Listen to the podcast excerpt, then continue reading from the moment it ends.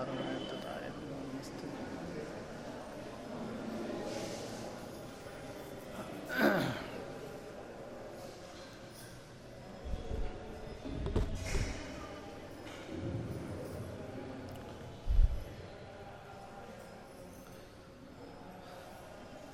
आपादमूलिपर्यन्तं गुरूणाम् आकृतिं स्मरेत् तेन विघ्नाः प्रणश्यन्ति सिद्ध्यन्ति च मनोरथाः।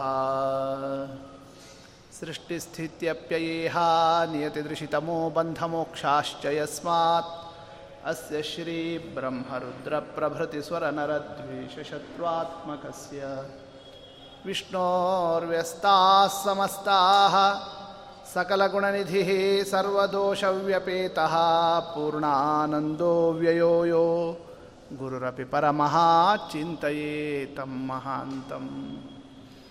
जन्माद्यस्य यतोऽन्वयात् इतरतश्चार्थेष्वभिज्ञस्वराट् तेने ब्रह्महृदाय आदिकवये मुह्यन्ति यं सूरयः। तेजो वारिमृदां यथा विनिमयो यत्र त्रिसर्गो मृषा धाम्ना स्वेन सदा निरस्तकुहकं सत्यं परं धीमहि नारायणं नमस्कृत्य नरं चैव नरोत्तमं देवीं सरस्वतीं व्यासं ततो ग्रन्थमुदीरये।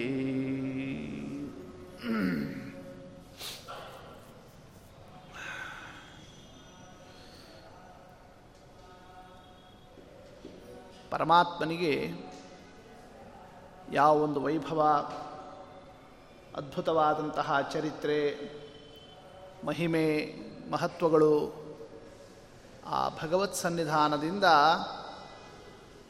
ಭಗವದ್ಭಕ್ತರಲ್ಲೂ ಅಂತಹ ಆ ಒಂದು ಕಥಾಭಾಗ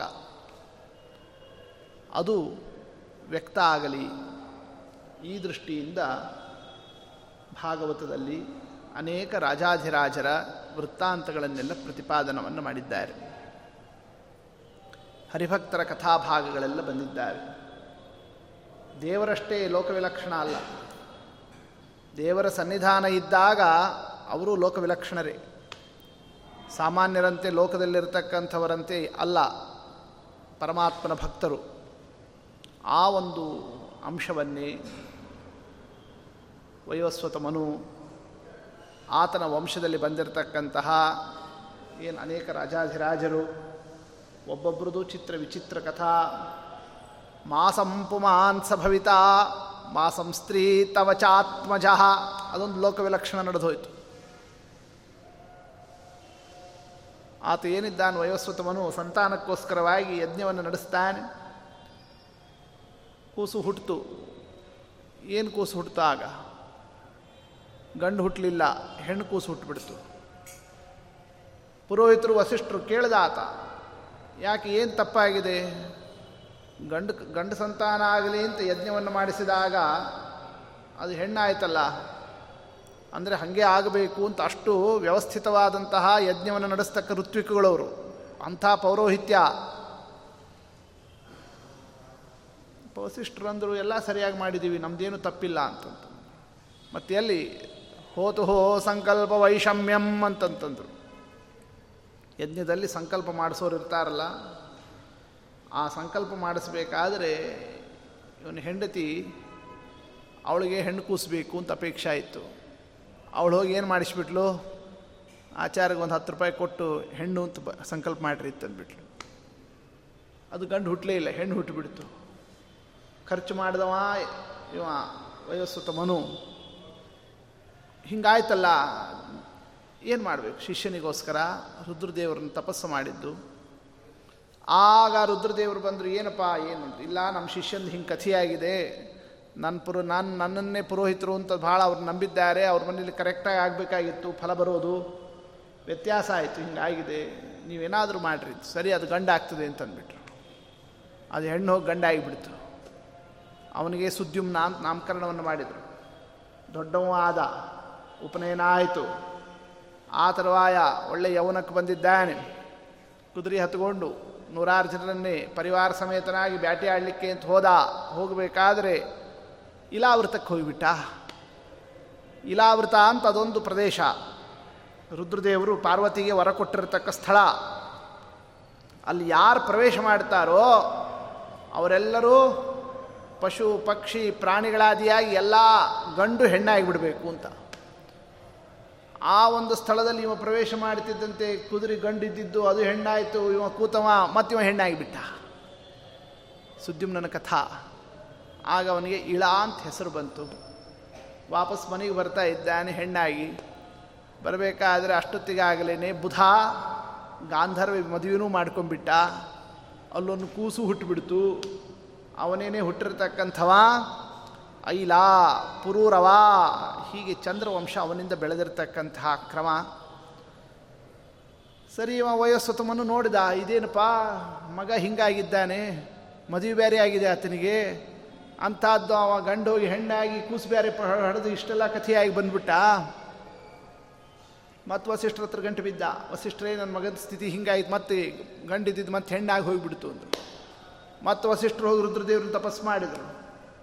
ಮಹರುದ್ರದೇವರಂದರು, ಈಗ ನೀವು ಭಕ್ತರು, ನಿಮಗೂ ವರ ಕೊಟ್ಟಿದ್ದೀನಿ, ಪಾರ್ವತಿಗೂ ವರ ಕೊಟ್ಟಿದ್ದೀನಿ. ಪಾರ್ವತಿನೂ ಕೇಳ್ತಾಳೆ, ನನಗೆ ವರ ಕೊಟ್ಟಿರೋ ಇಲ್ಲೋ, ಆ ಸ್ಥಳದಲ್ಲಿ ಯಾರು ಬಂದರೂ ಅವರೆಲ್ಲರೂ ಕೂಡ ಹೆಣ್ಣಾಗಲಿ ಅಂತ, ಮತ್ತು ಈಗ ಹೆಂಗೆ ವ್ಯತ್ಯಾಸ ಮಾಡ್ತೀರಿ ಅಂತ. ಮತ್ತಿಬ್ಬರನ್ನೂ ನಾನು ಮೇಂಟೈನ್ ಮಾಡಬೇಕು. ಅದಕ್ಕೇನಂದ್ರೆ ಆ ಸಂದರ್ಭದಲ್ಲಿ ಮಾಸಂ ಪುಮಾನ್ ಸಭವಿತಾ ಮಾಸಂ ಸ್ತ್ರೀ ತವ ಚಾತ್ಮಜ. ಮಾಸಂ ಮಾಸಂ, ಒಂದು ತಿಂಗಳು ನಿಮ್ಮಂತೆ ಆಗಲಿ, ಒಂದು ತಿಂಗಳು ಅವಳಂತೆ ಆಗಲಿ. ಅಂದರೆ ಒಂದು ತಿಂಗಳು ಗಂಡು, ಒಂದು ತಿಂಗಳು ಹೆಣ್ಣು, ಹಿಂಗೊಂದು ಕಥೆಯಾಗಿ ಹೋಗಿಬಿಡ್ತಂತೆ. ಏನಿದ್ರು ತಾತ್ಪರ್ಯ? ಸತ್ಯಂ ಪರಂ ಧೀಮಹಿ.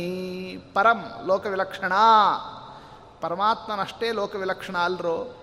ಅಂತಹ ಪರಮಾತ್ಮನ ಆ ಭಕ್ತರ ಕಥಾದಲ್ಲೂ ಲೋಕವಿಲಕ್ಷಣವಾದಂತಹ ಸನ್ನಿವೇಶಗಳನ್ನು ನೋಡಿ ಇವರೇ ಹಿಂಗಿದ್ದಾಗ ಇನ್ನು ಪರಮಾತ್ಮ ಎಂಥ ಲೋಕವಿಲಕ್ಷಣ ಅನ್ನೋದನ್ನೇ ಅರ್ಥ ಮಾಡಿಕೊಳ್ಳಲಿ, ಅದಕ್ಕೆ ಇಂತಹ ಕಥಾಗಳನ್ನೆಲ್ಲ ತಿಳಿಸಿದ್ದಾರೆ. ಇದು ಸರಿಯಾಗಲಿಲ್ಲ ಅಂದ. ಇಂಥ ಮಕ್ಕಳಿದ್ದರೆ ಏನು ಗತಿ?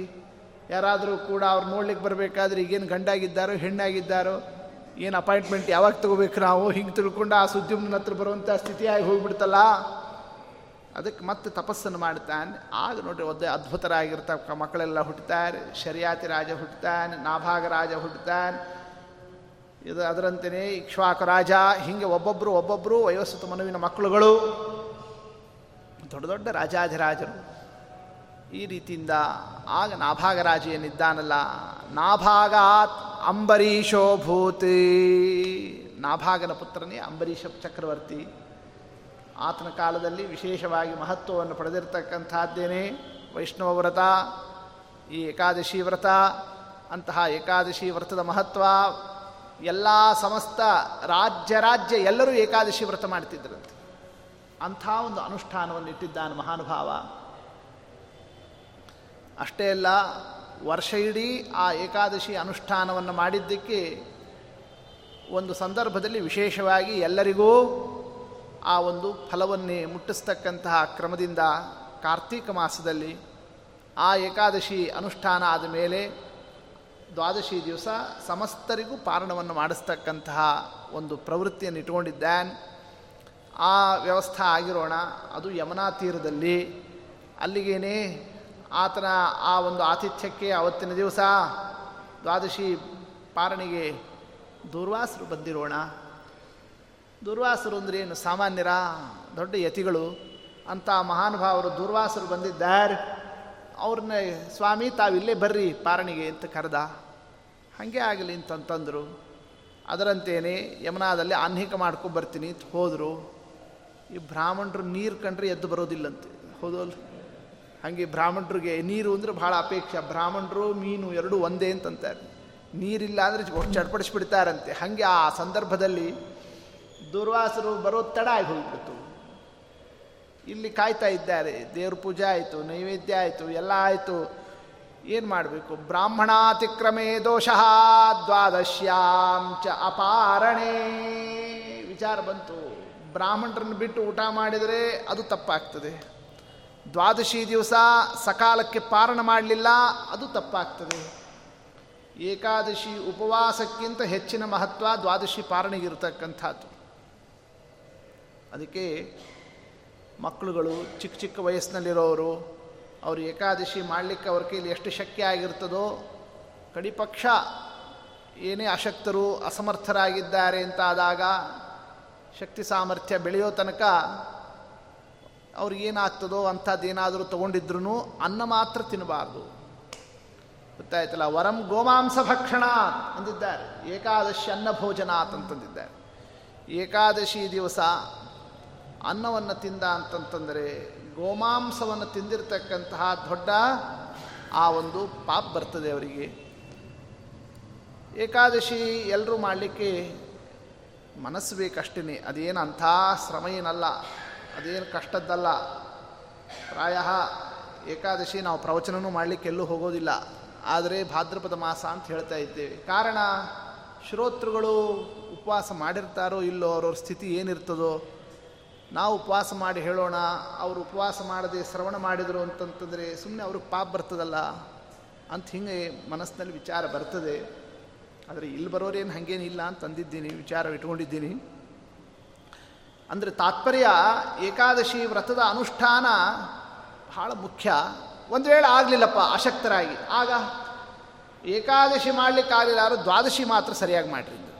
ದ್ವಾದಶಿ ಪಾರಣೆ ಇದೆಯಲ್ಲ ನೋಡಿ, ದೇವರು ಉಪವಾಸಕ್ಕೆ ಪುಣ್ಯ ಎಷ್ಟಿಟ್ಟಿದ್ದಾನೋ ಉಪವಾಸಕ್ಕಿಂತ ಹೆಚ್ಚಿನ ಪುಣ್ಯ ಯಾವುದಕ್ಕೆ? ಪಾರಣೆಗೆ ಇಟ್ಟಿದ್ದಾನೆ. ಗೊತ್ತಾಯ್ತಲ್ಲ, ಸಕಾಲಕ್ಕೆ ಎದ್ದು ಬೆಳಗಿನ ಜಾವ ದೇವರ ನೈವೇದ್ಯಾದಿಗಳನ್ನು ಮಾಡಿ ಆ ಒಂದು ಕಾಲದಲ್ಲಿ ಪಾರಣವನ್ನು ಮಾಡಲಿಲ್ಲ ಅಂದರೆ ದೋಷ ಬರ್ತದೆ. ವಿಚಾರ ಮಾಡ್ತಾ ಇದ್ದಾನೆ ಅಂಬರೀಷ್ ಚಕ್ರವರ್ತಿ, ಇನ್ನೂ ಬರಲಿಲ್ಲ ದುರ್ವಾಸರು, ಈಗ ಪಾರಣೆ ಮಾಡಲೋ ಬ್ಯಾಡೋ.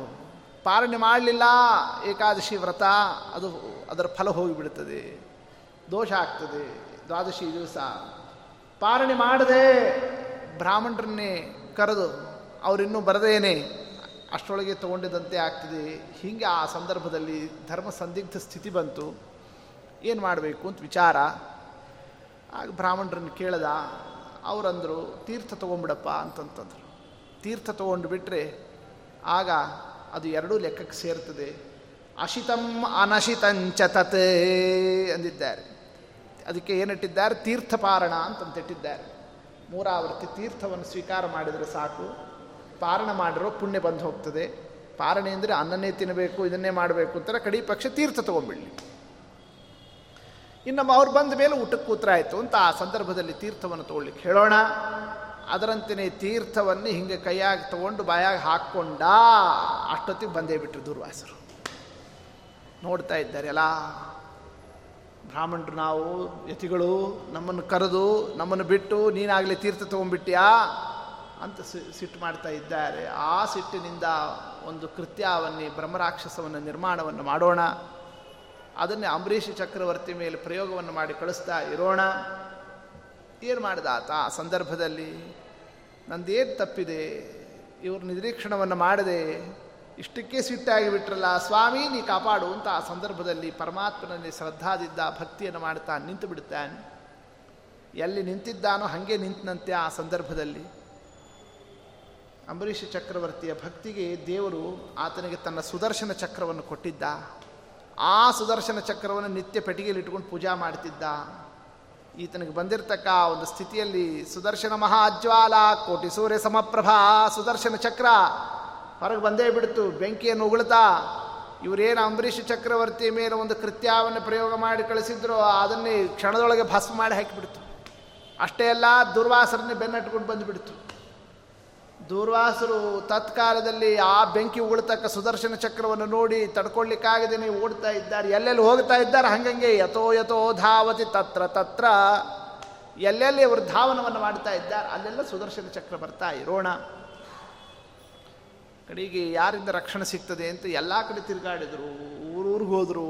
ಅಲ್ಲಿಂದ ಮುಂದೆ ಬೇರೆ ಕೆಳಗಿನ ಲೋಕಕ್ಕೆ, ಮೇಲಿನ ಲೋಕಕ್ಕೆ, ದೇವಾದಿ ದೇವತೆಗಳ ಹತ್ರ ಹೋದರು, ಬ್ರಹ್ಮದೇವರ ಹತ್ರ ಹೋದರು, ರುದ್ರದೇವರ ಹತ್ರ ಹೋದರು. ದೇವರ ಸುದರ್ಶನ ಚಕ್ರವನ್ನು ಯಾರು ಎದುರಿಸ್ತಾರ್ರಿ? ಎಲ್ಲರೂ ನಮ್ಮ ಕೈಲಾಗೋದಿಲ್ಲ ಅಂದ್ಬಿಟ್ರು. ದೇವರ ಹತ್ರನೇ ಹೋಗಿಬಿಟ್ರೆ, ಯಾಕೆ ಅವನದೇ ಚಕ್ರ ತಾನೆ ಅಂದೇಳಿ ಪರಮಾತ್ಮನ ಹತ್ರನೇ ಹೋದರು, ವೈಕುಂಠಕ್ಕೆ ಹೋದರು ದುರ್ವಾಸರು.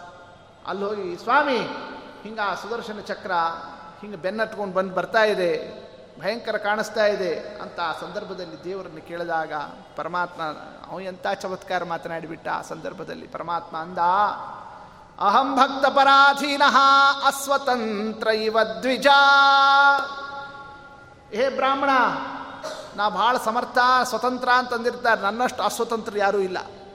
ಗೊತ್ತಾಯ್ತಿಲ್ಲ, ಲೋಕದೊಳಗೆ ದೊಡ್ಡ ಸ್ಥಾನದಲ್ಲಿರೋರು ಭಾಳ ಅವ್ರು ಏನು ಸ್ವತಂತ್ರರಾಗಿ ಹೆಂಗೆ ಬೇಕಾದ್ರೂ ಮಾಡ್ಬೋದು, ಅವರೇ ಎಲ್ರಿಗಿಂತ ಹೆಚ್ಚು ಎಲ್ಲ ಡಿಪೆಂಡ್ ಆಗಿರ್ತಾರೆ, ಅಸ್ವತಂತ್ರರಾಗಿರ್ತಾರೆ. ಈ ಪೀಠಾಧಿಪತಿಗಳು ಇರ್ತಾರಲ್ಲ, ಮೇಲ್ ನೋಡಲಿಕ್ಕೆ ಭಾಳ ಒಳ್ಳೆಯ ಪೀಠಾಧಿಪತಿಗಳು ಗೌರವ ಇದು, ಆದರೆ ಅವರಷ್ಟು ಇನ್ನೊಬ್ರು ಡಿಪೆಂಡ್ ಆಗಿರೋ ಸ್ಥಿತಿ ಯಾರಿಗಿರ್ತದೆ ಹೇಳ್ರಿ ನೋಡೋಣ. ಹಂಗೆ ನ್ಯಾಯವನ್ನು ಹಚ್ಚಿಬಿಟ್ಟಂತೆ ನಾನು ಭಕ್ತ ಪರಾಧೀನ, ನಂದೇನು ನಡೆಯೋದಿಲ್ಲ, ಭಕ್ತರು ಹೆಂಗೋ ಹಂಗೆ ಅಂತ ನೋಡಿ ಅಲ್ಲಿಗೆ ಕಳಿಸಿಬಿಡ್ತಾನೆ. ಆ ಸಂದರ್ಭದಲ್ಲಿ ಮತ್ತೆ ದೂರ್ವಾಸರು ಅಂಬರೀಷ್ ಇದ್ದಲ್ಲಿಗೆ ಓಡಿ ಬಂದರು. ಇಷ್ಟಾಗೋಷ್ಟೊತ್ತಿಗೆ ಒಂದು ವರ್ಷ ಆಗಿತ್ತಂತೆ ನೋಡ್ರಿ.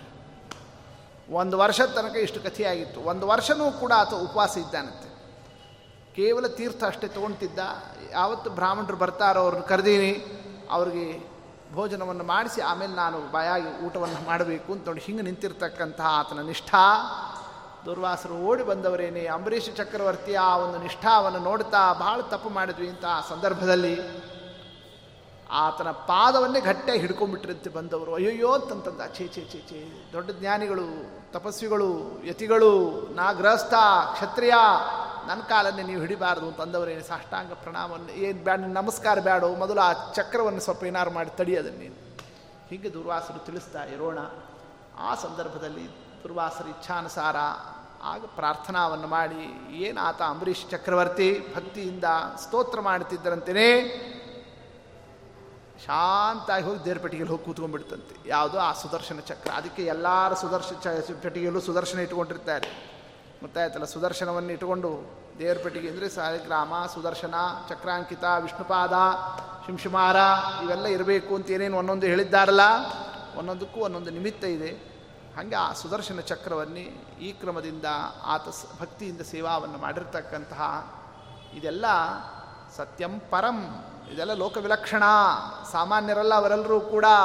ಇಂತಹ ಅಂಬರೀಷಾದಿ ಚಕ್ರವರ್ತಿಗಳು, ಅದರಂತೇನೆ ಇಕ್ಷ್ವಾಕುರಾಜನ ವಂಶ, ಅಲ್ಲಿ ಬಂದಿರತಕ್ಕಂತಹ ಅನೇಕ ರಾಜಾಜರಾಜರು, ಅದರಲ್ಲಿ ಮಹಾನುಭಾವ ಸಗರ ಚಕ್ರವರ್ತಿ, ಆತನ ಮಕ್ಕಳು ಅಪರಾಧವನ್ನು ಮಾಡಿದಾಗ ಕಪಿಲ್ನಾಮಕ ಪರಮಾತ್ಮನಲ್ಲಿ ಚೌರ್ಯವನ್ನೇ ಆಪಾದನವನ್ನು ಮಾಡಿ ಎಲ್ಲರೂ ಕೂಡ ದಗ್ಧರಾಗಿ ಹೋಗುತ್ತಾರೆ. ಅವ್ರನ್ನ ಉದ್ಧಾರ ಮಾಡಲಿಕ್ಕೆ ಅಂಶುಮಾನ್ ಭಗೀರಥ ಎಂಥ ಅದ್ಭುತ ಕಾರ್ಯವನ್ನು ನಡೆಸಿದರವರು.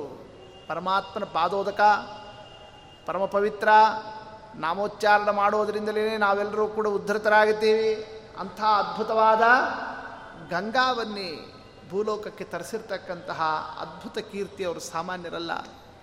ಇಂತಹ ಭಗೀರಥಾದಿ ಆ ಚಕ್ರವರ್ತಿಗಳ ವಂಶದಲ್ಲೇನೆ ಅಲ್ಲಿ ಬಂದಂತಹ ಮಹಾನುಭಾವ ದಶರಥರಾಜ, ಆ ದಶರಥರಾಜನ ಪುಣ್ಯದ ಆ ಒಂದು ಪರಿಪಾಕಕ್ಕೆ ಎಲ್ಲರೂ ಪುಣ್ಯ ಮಾಡಿರ್ತಾರೆ.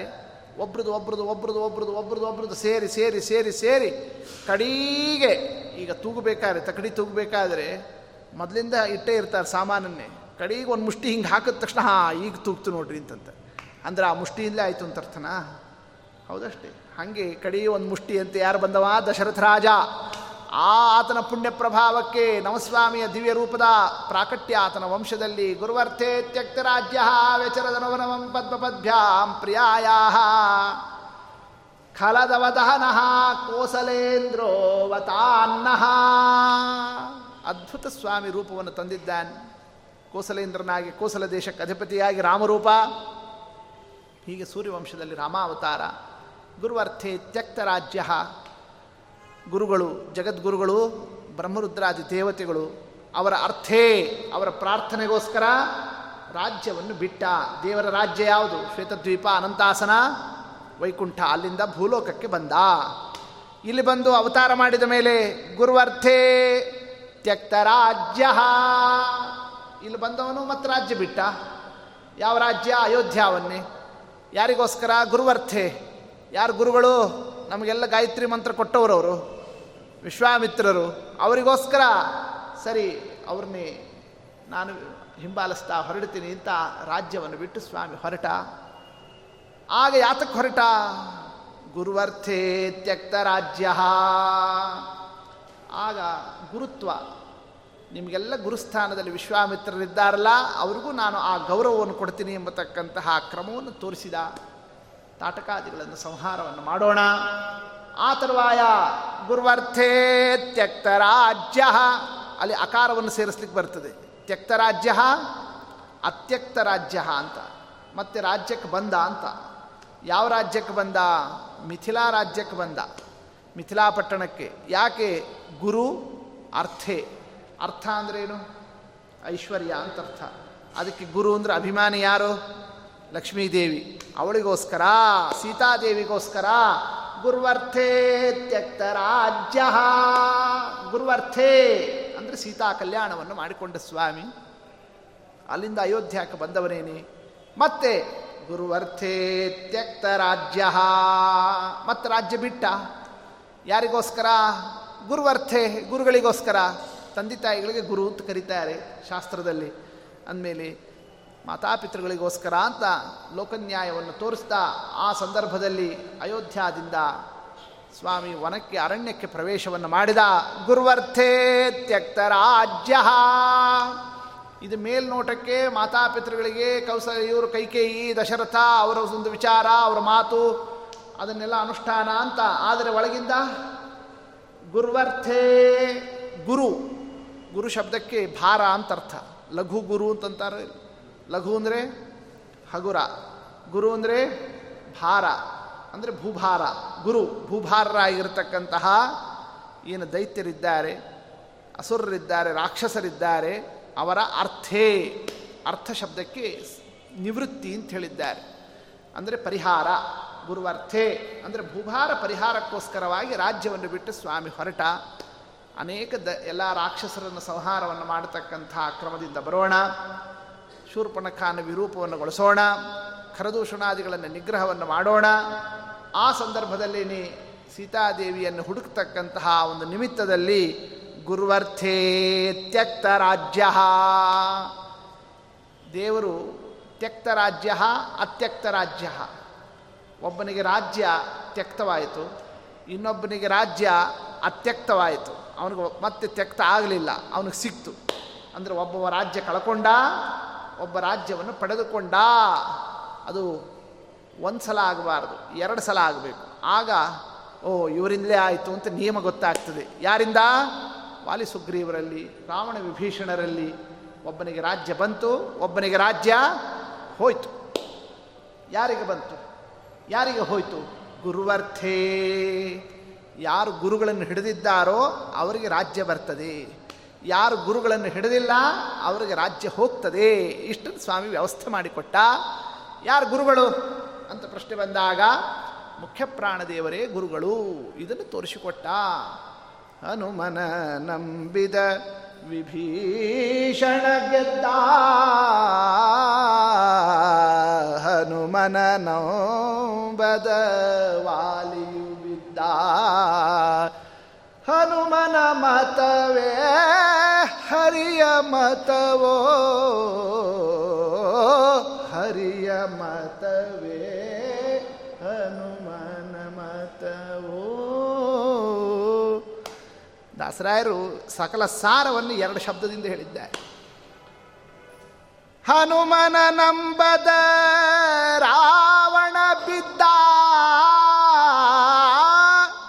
ಹನುಮನ ನಂಬಿದ ವಿಭೀಷಣ ಗೆದ್ದ, ಹನುಮನ ಮತವೇ. ಏನು ಹನುಮಂತ ದೇವರು ಹೇಳ್ತಾರೋ ಅದೇನೇ ಹರಿಯ ಮತ, ಭಗವತ್ ಸಮ್ಮತ. ಅದನ್ನೇ ವಾಲಿಸುಗ್ರೀವರ ಮತ್ತು ವಿಭೀಷಣ ರಾವಣ ಆ ಸಂದರ್ಭದಲ್ಲಿ ಜಗತ್ತಿಗೆ ಸ್ವಾಮಿ ಅರ್ಥವನ್ನು ಮಾಡಿಸಿಕೊಟ್ಟು ರಾವಣಾದಿಗಳನ್ನು ಸಂಹಾರವನ್ನು ಮಾಡಿ ಖಲದವ ದಹನಃ ಕೋಸಲೇಂದ್ರೋ ವತಾನ್ನಃ. ಪರಮಾತ್ಮ ಜಗದೀಶ್ವರ ಆ ರಾಮರಾಜ್ಯದಲ್ಲಿ ತನ್ನ ಪಟ್ಟಾಭಿಷೇಕವನ್ನು ನಡೆಸಿಕೊಂಡ. ಗುರುವರ್ಥೇ ತ್ಯಕ್ತ ರಾಜ್ಯ. ಮತ್ತೆ ರಾಜ್ಯಾಭಿಷೇಕಕ್ಕೆ ಅತ್ಯಕ್ತ ರಾಜ್ಯ, ರಾಜ್ಯವನ್ನೇ ತಾನು ಸ್ವೀಕಾರವನ್ನು ಮಾಡಿ. ಆ ತರುವಾಯ ತ್ಯಕ್ತ ರಾಜ್ಯ, ಮತ್ತೆ ರಾಜ್ಯ ಬಿಟ್ಟು ಹೊರಟು ಬಿಟ್ಟ. ತಾ ಹೊರಟಿದ್ದಷ್ಟೇ ಇಲ್ಲ, ಯಾರ್ಯಾರು ಬರ್ತಿರೋ ಬರ್ರಿ ಅಂತಂತಂದ. ಸಮಾಯಾತ ಬರ್ರಿ ಬರ್ರಿ ಬರ್ರಿ ಅಂತ ಎಲ್ಲ ಕಡೆಯಲ್ಲೂ ಕೂಡ ನಗಾರಿ ಹೊಡಿಸಿಬಿಟ್ರಂತೆ. ಯಾರ್ಯಾರಿಗೆ ಮೋಕ್ಷ ಬೇಕೋ ಗುರುವರ್ಥೇ ಅರ್ಥಗಳೆಷ್ಟಿದ್ದಾವೆ, ಪುರುಷಾರ್ಥಗಳೆಷ್ಟು? ಧರ್ಮ, ಅರ್ಥ, ಕಾಮ, ಮೋಕ್ಷ. ಆ ನಾಲ್ಕರಲ್ಲಿ ಗುರು ಯಾವುದು? ಎಲ್ಲದಕ್ಕಿಂತ ದೊಡ್ಡದು ಯಾವುದು? ಮೋಕ್ಷ.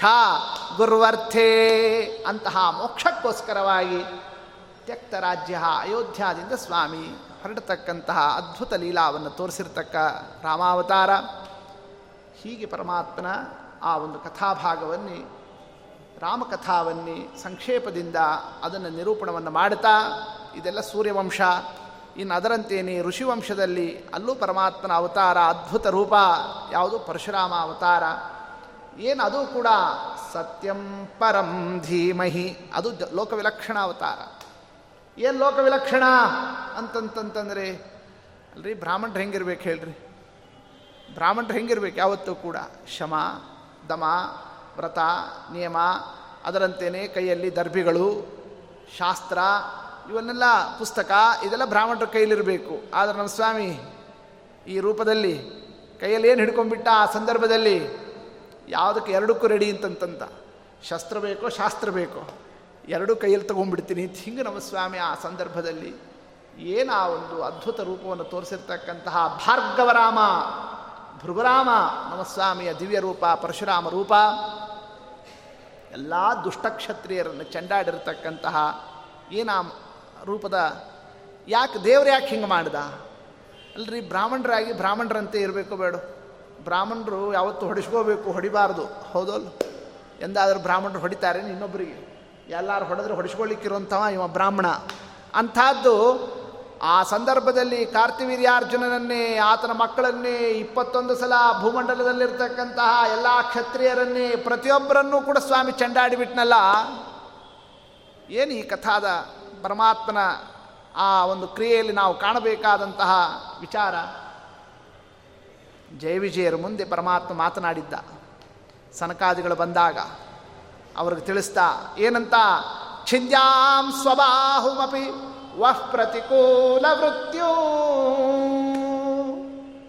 ನಿಮಗೆ ವಿರುದ್ಧ ವರ್ತನ ಮಾಡಿತು ಅಂತಂದರೆ, ಜ್ಞಾನಿಗಳಿಗೆ ವಿರುದ್ಧ ವರ್ತನವನ್ನು ಮಾಡ್ತಾ ಇದೆ ಅಂತಾದರೆ ಅವ್ರನ್ನೇ ಇವ್ರನ್ನೇ ಅಲ್ಲ, ಸ್ವಬಾಹುಮಪಿ ನನ್ನ ಬಾಹುಗಳನ್ನು ಕತ್ತರಿಸ್ತೀನಿ, ಛಿಂದ್ಯಾಂ ಛೇದನ ಮಾಡ್ತೀನಿ ಎಂದಿದ್ದ ಪರಮಾತ್ಮ. ಪರಮಾತ್ಮನ ಬಾಹು ಅಂದರೆ ಭುಜ, ಆ ಭುಜದಿಂದ ಹುಟ್ಟಿ ಬಂದಂತಹ ಕ್ಷತ್ರಿಯ ವರ್ಗವನ್ನು ಕತ್ತರಿಸ್ತೇನೆ, ಆ ಮಾತನ್ನು ಅವತ್ತು ಕೊಟ್ಟಿದ್ನಲ್ಲ, ಅದನ್ನು ಇಲ್ಲಿ ಪರಮಾತ್ಮ ಈ ಒಂದು ಅವತಾರದಲ್ಲಿ ಪರಶುರಾಮ ರೂಪದಿಂದ ತೋರಿಸಿರೋಣ.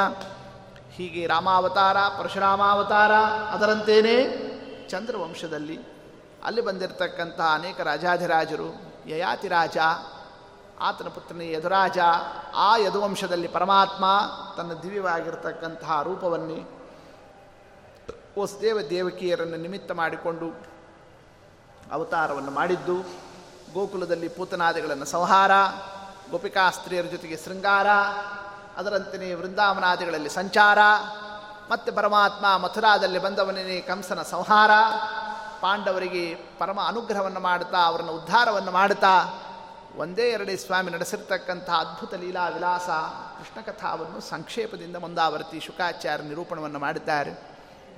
ಆ ವಿಷಯವನ್ನು ಕೇಳುತ್ತಿದ್ದಂತೆಯೇ ಪರೀಕ್ಷಿತ್ ರಾಜ ಅಂತಾನೆ, ಎಲ್ಲ ಕಥೆ ನೀವು ಎಷ್ಟೊತ್ತು ಹೇಳಿದ್ರೂ ಪರವಾಗಿಲ್ಲ, 5 ನಿಮಿಷ ಹೇಳಿದ್ರೂ ಸರಿ, ಎಷ್ಟೊತ್ತಿಗೆ ಮುಗಿಸಿದ್ರೂ ಸರಿ, ಆದರೆ ಕೃಷ್ಣನ ಬಗ್ಗೆ ಮಾತ್ರ ನೀವು ಹೀಗೆ ಎರಡೇ ಮಾತಲ್ಲಿ ಕೃಷ್ಣ ಬಂದ, ಇಷ್ಟೆಲ್ಲ ನಡೆಸಿದ, ಗೋವಿಂದ ಅಂತಂತ ಕಥೆ ಮುಗಿಸ್ಬಿಟ್ರೆ ನಮ್ಗೆ ಹೆಂಗೆ ಸಮಾಧಾನ ಆಗ್ತದೆ? ತಾನಿನೋ ವದ ವಿಸ್ತರಾತೆ, ಕೃಷ್ಣ ಕಥಾವನ್ನು ವಿಸ್ತಾರದಿಂದ ನೀವು ನಿರೂಪಣವನ್ನು ಮಾಡಿಕೊಡ್ರಿ, ಹಿಂಗೆ ಆ ಸಂದರ್ಭದಲ್ಲಿ ಪ್ರಾರ್ಥನಾವನ್ನು ಮಾಡ್ತಾನೆ. ಯಾಕೆ ಇದುವರೆಗೂ ಎಷ್ಟೆಷ್ಟೋ ದೇವರ ಕಥೆಗಳು ಬಂದಿದ್ದಾವೆ. ವರಾಹ ದೇವರು ಬಂತು, ಕಪಿಲ್ನಾಮಕ ಪರಮಾತ್ಮ, ಯಜ್ಞನಾಮಕ ಪರಮಾತ್ಮ, ವಾಸುದೇವರೂಪಿ ಪರಮಾತ್ಮ, ಋಷಭನಾಮಕ ಪರಮಾತ್ಮ, ನರಸಿಂಹ ಕಥಾ, ಅಜಿತನಾಮಕ ಪರಮಾತ್ಮ, ಹರಿ, ಮತ್ಸ್ಯ, ವಾಮನ, ಇಷ್ಟೆಲ್ಲ ದೇವರ ಕಥೆಗಳು ಬಂತಲ್ಲ. ರಾಮಕಥಾನೂ ಬಂತು, ಪರಶುರಾಮ ದೇವರ ಕಥೆ ಬಂತು. ಯಾವ ಕಥೆಗಾದರೂ ಕೂಡ ಪರೀಕ್ಷಿತ್ ರಾಜ ಇದನ್ನು ವಿಸ್ತಾರ ಮಾಡಿರಿ ಅಂತ ಕೇಳಲೇ ಇಲ್ಲ. ಗೊತ್ತಾಯ್ತು, 10 ಸ್ಕಂದದ ತನಕ ಶುಕಾಚಾರ್ಯ ಎಷ್ಟು ಹೇಳಿದ್ರು ಹ್ಞೂ ಹ್ಞೂ ಅಂತಂತಂದ. ಸರಿ, ಯಾವಾಗ ಮಂಗಳಾರತಿ ಮಾಡಿದ್ರು ಮಂಗಳಾರತಿ ತೊಗೊಂಡ್ಬಿಟ್ಟ, ಏನು ಮಾಡಿದ್ರು ಗೋವಿಂದ ಅಂತಂತಂತಂದ. ಆದರೆ ಕೃಷ್ಣ ಕಥಾಕ್ ಮಾತ್ರ ತಾನಿನೋ ವದ ವಿಸ್ತಾರಾತೆ, ವಿಸ್ತಾರದಿಂದ ನೀವು ಹೇಳಬೇಕು ಅಂತ ಆ ಒಂದು ಆತ ಪ್ರಾರ್ಥನೆಯನ್ನು ಮಾಡಬೇಕಾದ್ರೆ ಕೇಳ್ತಾರೋ ಇಲ್ಲೋ, ಅಲ್ಲಪ್ಪ ಅದು ದೇವ್ರದೇನೆ ಇದು ದೇವ್ರದೇನೆ ಎಲ್ಲ ದೇವ್ರ ಕಥೆನೇ, ಆದರೆ ಇದನ್ನು ವಿಸ್ತಾರದಿಂದ ಹೇಳುವಂತ ಕೇಳ್ತಾ ಇದೆಯಾ. ಮತ್ತಷ್ಟೇ ಅಲ್ಲ, ಯಾವತ್ತೂ ಕೂಡ ಭಗವತ್ ಕಥಾ ಶ್ರವಣ ಮಾಡಬೇಕಾದ್ರೆ ಆರಂಭದಲ್ಲಿರೋ ಉತ್ಸಾಹ ಮುಗಿಯೋಷ್ಟೊತ್ತಿಗಾಗಲೇ ಬ್ಯಾಟ್ರಿ ಡೌನ್ ಆಗಿರ್ತದೆ. ಹೌದಲ್ಲ, ಲೋಕದಲ್ಲಿ ಕೂತಾಗ ಏನು ಉತ್ಸಾಹದಿಂದ ಕೇಳಲಿಕ್ಕೆ ಕೂತಿರ್ತಾರೆ, ಏಳೋಷ್ಟೊತ್ತಿಗಾಗಲೇ ಕೈ ಕಾಲು ಹಿಡಿದಿರ್ತಾವೆ, ಹಸಿವಿ ಆಗಿರ್ತದೆ, ನೀರಡಿಕೆ ಆಗಿರ್ತದೆ, ಶ್ರಮ ಆಗಿರ್ತದೆ. ಈಗಿನಂತೆ ಅರ್ಧ ತಾಸು ಒಂದು ತಾಸಿನ ಪ್ರವಚನ ಅಲ್ಲ, ಆಗೆಲ್ಲ ಪ್ರವಚನ ಅಂತಂತಂದರೆ ಬೆಳಗ್ಗೆ 6-6:30 ಆರಂಭ ಆಗಬೇಕು, ಮಧ್ಯಾಹ್ನ 1:15 ತನಕ ಹೇಳಬೇಕು, ಆಮೇಲೆ ಸ್ವಲ್ಪ ವಿಶ್ರಾಂತಿಗೆ ಅಂತ ಅವ್ರಿಗೊಂದು ಅರ್ಧ ಗಂಟೆ ಬಿಟ್ಟು ಮತ್ತು 2 ಗಂಟೆಗೆ ಆರಂಭ ಮಾಡಿ ಸಾಯಂಕಾಲ 5:00 ಮುಗಿಸಿ, ಆ ತರುವಾಯ ಸೂರ್ಯಾಸ್ತಮ ಆಗೋದ್ರೊಳಗೆ ವೈಶ್ವದೇವಾದಿಗಳನ್ನು ಮಾಡಿ ಆಹಾರಾದಿಗಳನ್ನು ತಗೊಳ್ಳೋದು. ಹಿಂಗೆ ಭಾಗವತವನ್ನು ಹೇಳಬೇಕಾದಂತಹ ಪದ್ಧತಿ ಮಾಡ್ತೀವೋ ಬಿಡ್ತೀವೋ, ಹಿಂಗಿತ್ತು ಅಂತ ತಿಳ್ಕೊಳ್ಳಿ ಮತ್ತು ಸಾಕು, ಅದರಿಂದಲೇ ಒಂದು ಪುಣ್ಯ ಬರ್ತದೆ. ಅಷ್ಟು ಶ್ರಮ ವಹಿಸಿ ಭಾಗವತವನ್ನೆಲ್ಲ ಶ್ರವಣ ಮಾಡ್ತಿರ್ತಾರಲ್ಲ, ಕೂತಾಗೆಲ್ಲ ಆರಾಮಾಗಿ ಬಂದಿರ್ತಾರೆ ಫ್ರೆಶ್ ಆಗಿ, ಆದರೆ ತಾಸುಗಟ್ಟಲೆ ಹೇಳ್ತಿದ್ದಂತೆಯೇ ಯಾವಾಗ ಆಚಾರ ಸ್ವಲ್ಪ ಮಧ್ಯದಲ್ಲಿ ವಿಶ್ರಾಂತಿ ಕೊಡ್ತಾರೋ ಬಿಡುವು ಕೊಡ್ತಾರೋ ಅಂತ ಹಂಗಿರ್ತಾರೆ ಎಲ್ಲ ಶ್ರೋತೃಗಳು. ಅಂಥದ್ದು ನೀ ವಿಲಕ್ಷಣ ಇದೆಯಲ್ಲಪ್ಪ ಪರೀಕ್ಷಿತ್ ರಾಜ, ವಿಸ್ತಾರದಿಂದ ಹೇಳ್ರಿ ಕೃಷ್ಣ ಕಥಾವನ್ನೇ ಅಂತಂತೀಯಲ್ಲ, ನಿನಗೇನು ಹಸಿವಿ ನಿರಡಿಕೆ ಅಥವಾ ಸಾಕು ಬ್ಯಾಡ ಅಂತ ಅನಿಸೋದಿಲ್ಲೇ ದೇವರ ಬಗ್ಗೆ, ದೇವರ ಕಥಾದ ಬಗ್ಗೆ ಏನಂದಾಗ ನಿವೃತ್ತ ತರ್ಷೈರುಪಗೀಯಮಾನಾತ್ ನಿವೃತ್ತತರ್ಷೈ ಉಪಗೀಯಮಾನಾತ್ ಭವೌಷಧಾತ್ ಶ್ರೋತ್ರ ಮನೋಭಿರಾಮಾತ್ ಕವತ್ತಮ ಶ್ಲೋಕ ಗುಣಾನುವಾದಾತ್ ಪುಮಾನ್ ವಿರಜ್ಯೇತ ವಿನಾ ಪಶುಘ್ನಾತೆ. ಸಾಕು ಹೆಂಗೆ ಅನಿಸ್ತದ ಸ್ವಾಮಿ, ಪಿಬಂತಂ ತನ್ಮುಖಾಂಭೋಜ ಶ್ರುತಂ ಹರಿಕಥಾಮೃತಂ. ನಿಮ್ಮ ಮುಖದಿಂದ ಬರ್ತಕ್ಕ ಭಗವಂತನ ಕಥಾ, ಆ ಅಮೃತ, ಅದು ಬೇಡ ಅದು ಸಾಕು ಅಂತ ಎಂದೂ ಅನಿಸೋದಿಲ್ಲ. ದೇವರ ಕಥಾನೇ ಒಂದು ಅಮೃತ, ಅದು ಎಂದೂ ಯಾರಿಗೂ ಸಾಕು ಅಂತ ಅನಿಸ್ಲಿಕ್ಕೆ ಸಾಧ್ಯನೇ ಇಲ್ಲ, ಅಂಥ ಅದ್ಭುತ ಪದಾರ್ಥ. ಮತ್ತು ಲೋಕದಲ್ಲಿ ಎಷ್ಟೋ ಜನ ಟೈಮ್ ಆಯಿತು ಸಾಕು, ಇಲ್ಲಿ ನಿಲ್ಲಿಸೋಣ, ಇಲ್ಲಿ ಬಿಡೋಣ ಅಂತ ಹೀಗೆಲ್ಲ ಲೋಕದಲ್ಲಿ ಹಂಗಿರ್ತಾರಲ್ಲ. ಆ ಕ್ರಮದಿಂದ ಲೋಕದಲ್ಲಿ ಸಾಕು ಅಂತ ಅನಿಸೋದು ಕಾಣಿಸ್ತದಲ್ಲ ಅಂತಂತಂದರೆ ಏನು ಚಂದ ವ್ಯಾಖ್ಯಾನ ಮಾಡಿದ ಆ ಸಂದರ್ಭದಲ್ಲಿ. ಕಾರಣ ಅದು ಭಗವಂತನ ಕಥಾದಲ್ಲಿ ದೋಷ ಅಲ್ಲ, ದೇವರ ಕಥಾ ಅದು ಅಮೃತ, ಒಳ್ಳೆ ಛಲೋ ಪದಾರ್ಥ. ಯಾರಿಗೆ ಬ್ಯಾಡ್ರಿ ಗಾಡಂಬಿ ದ್ರಾಕ್ಷಿ ಬಾದಾಮಿ ಎಲ್ಲ ಪದಾರ್ಥವನ್ನೇ ಬೇಕೋ ಬೇಡ ಏಯ್ ಕೊಡ್ರಿ ಇತ್ತು, ಯಾರು ಬೇಕಾದ್ರೂ ತೊಗೊಂಡ್ತಾರೆ, ಬೇಡ ಅಂತ ಯಾರಾದರೂ ಅಂತಾರೇನು ಅದನ್ನೇ. ಹಾಗೆ ದೇವರ ಕಥಾ ಅಂಥ ಒಂದು ರಸವತ್ತಾದಂತಹ ವಸ್ತು ಅದು, ಮತ್ತು ಅದು ಬೇಡ ನಮಗೆ ಸಾಕು ಅಂತ ಯಾರಾದರೂ ಅಂತಾರೆ ಅಂತಂತಂದರೆ, ಯಾರಾದರೂ ನಮಗೆ ಸಾಕು ಅಂತೆಲ್ಲಾದರೂ ಈ ಮಾತಾಡಬೇಕಾದರೆ ಆ ಮಾತಿಗೆ ನಾವು ಸ್ವಲ್ಪ ವಿಚಾರ ಮಾಡಬೇಕಾಗ್ತದೆ. ಯಾಕೆ ಸಾಕಂತ ಇದ್ದಾರೆ? ಈಗ ಊಟಕ್ಕೆ ಕೂತಾಗ ಸಾಕು ಅಂತಂತಾರೆ, ಯಾಕೆ ಸಾಕು ಬೇಡ ಈ ಮಾತು ಯಾಕೆ ಆಡ್ತಾರೆ ಹೇಳ್ರಿ, ಹೊಟ್ಟೆ ತುಂಬಿರ್ತದೆ ಆಗ ಸಾಕು ಅಂತಂತಾರೆ. ಹೌದು, ಆದರೆ ಹೊಟ್ಟೆ ತುಂಬಿಲ್ಲ, ಈಗಿನ್ನೂ ಊಟ ಕೂಡ್ತಿದ್ದಂಗೆ ಸಾಕು ಅಂತಾರೆ ಅಂತಂದರೆ, ಊಟಕ್ಕಿನ್ನೂ ಈಗಿನ್ನೂ ಕೂತಿದ್ದಾರೆ ಆಗಲೇ ಸಾಕು ಅಂತಾರೆ. ಹೆಂಗಾರು ವ್ರತದ ಅಡಿಗೆ ಇರಬೇಕು ಅಂತ, ಹೌದಲ್ಲ, ಅಡಿಗೆ ಏನಾಗಿರಬೇಕು, ಹಾಗೇನಾದರೂ ಕೂಡ ಮೆಣಸು ಜೀರಿಗೆ ಅಂಥದ್ದು ಇಂಥದ್ದು ಪದಾರ್ಥ ತಂದು ಅಡಿಗೆ ಮಾಡಿದರೆ ಸಾಕು ಅಂತಂದಿರಬೇಕು. ಆದರೆ ಪದಾರ್ಥನೂ ಚಲೋ ಇದೆ, ಕೃಷ್ಣ ಕಥಾ ದೇವರ ಕಥಾ, ಅಲ್ಲಿರೋದೇನೆ ಗೋಡಂಬಿ ದ್ರಾಕ್ಷಿ ಬಾದಾಮಿ ಇರುವಂತೆ ಎಲ್ಲ ಚಲೋ ಚಲೋ ಪದಾರ್ಥಗಳು, ಒಳ್ಳೆಯ ವಸ್ತುವಿನಿಂದ ಮಾಡಿರೋ ಅಡಿಗೆ. ಈಗಿನ್ನೂ ಊಟಕ್ಕೆ ಕೂತೀವಿ, ಇನ್ನೂ ನಮ್ಮ ಮೋಕ್ಷ ಮಾರ್ಗ ಹಿಡಿದೀವೋ ಬಿಟ್ಟಿವೋ, ಇನ್ನೂ ಆರಂಭನೆ ಆಗಿದೆಯೋ ಇಲ್ಲೋ ಗೊತ್ತಿಲ್ಲ, ಈಗಿನ್ನೂ ಈ ಮಾರ್ಗದಲ್ಲಿ ತಲೆ ಹಾಕ್ತಾ ಇದ್ದೀವಿ, ಈಗಲೇ ಸಾಕು ಅಂತ ಅನ್ನಬಾರದು, ಇನ್ನು ಮೋಕ್ಷ ತನಕ ನಾವು ಹೋಗೋದಿದೆ, ಮತ್ತು ಈಗಲೇ ಸಾಕು ಅಂತಂತಾರಲ್ಲ. ಅಂದರೆ ಹಸಿವಿ ಇದೆ, ಪದಾರ್ಥ ಛಲೋ ಇದೆ, ಆದರೂ ಸಾಕು ಅಂತಾರಲ್ಲ ಜೀವರು. ಹಂಗಾರೆ ಎಲ್ಲಿ ತಪ್ಪಾಗಿದೆ? ಎಲ್ಲೋ ಒಂದು ತಪ್ಪಾಗಿರಬೇಕಲ್ಲ. ಅದು ಪದಾರ್ಥದ ದೋಷ ಅಲ್ಲ, ಅಥವಾ ಊಟ ಮಾಡತಕ್ಕ ವ್ಯಕ್ತಿಯಲ್ಲೂ ಹೊಟ್ಟೆ ತುಂಬಿಲ್ಲ, ಅವನಿಗೂ ಹಸಿವಿದೆ, ಅವನಲ್ಲೂ ದೋಷ ಅಲ್ಲ. ಯಾರಲ್ಲಿ ದೋಷ? ಅಡಿಗೆ ಮಾಡೋನು ದೋಷ. ಆ ಅಡಿಗೆ ಮಾಡತಕ್ಕ ವ್ಯಕ್ತಿ ಇದ್ದಾನಲ್ಲ ಆತ ಏನಾದರೂ ಕೂಡ ಒಳ್ಳೆಯ ವಸ್ತು ಕೊಟ್ಟರು, ಗೋಡಂಬಿ, ದ್ರಾಕ್ಷಿ, ಬಾದಾಮಿ ಅದನ್ನೆಲ್ಲ ಹೊತ್ತಿಸಿಬಿಟ್ಟಿದ್ದ ಅಂತಂತಂದರೆ, ಕರ್ಕ್ ಮಾಡಿಬಿಟ್ಟಿದ್ದ ಅಂತಂತಂದರೆ, ಕಹಿಯಾಗಿ ಹೋಗಿತ್ತು ಅಂತಂತಂದರೆ ಅಡಿಗೆ ಮಾಡತಕ್ಕ ವ್ಯಕ್ತಿಯ ದೋಷದಿಂದ ಒಳ್ಳೆಯ ಪದಾರ್ಥನೂ ಕೂಡ ಏನಾಗ್ತದೆ, ನಮಗೆ ಬೇಡ ಅಂತ ಅನಿಸಿಬಿಡ್ತದಲ್ಲ.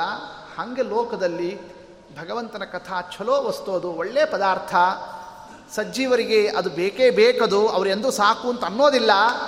ಆದರೂ ಸಾಕು ದೇವರ ಕಥಾ, ಅದನ್ನು ನಿಲ್ಲಿಸೋಣ, ಅದು ಬೇಡ, ಇಲ್ಲಿಗೆ ಸಾಕು ಅಂತ ಅನ್ನೋ ಬುದ್ಧಿ ಯಾವಾಗ ಲೋಕಕ್ಕೆ ಜನರಿಗೆಲ್ಲ ಯಾಕೆ ಬರ್ತದೆ ಅಂತಂದರೆ, ಅದು ಜನರ ತಪ್ಪಲ್ಲ, ಕಥಾದ ತಪ್ಪಲ್ಲ. ಯಾರು ತಪ್ಪದು? ಹೇಳೋವ್ರ ತಪ್ಪು.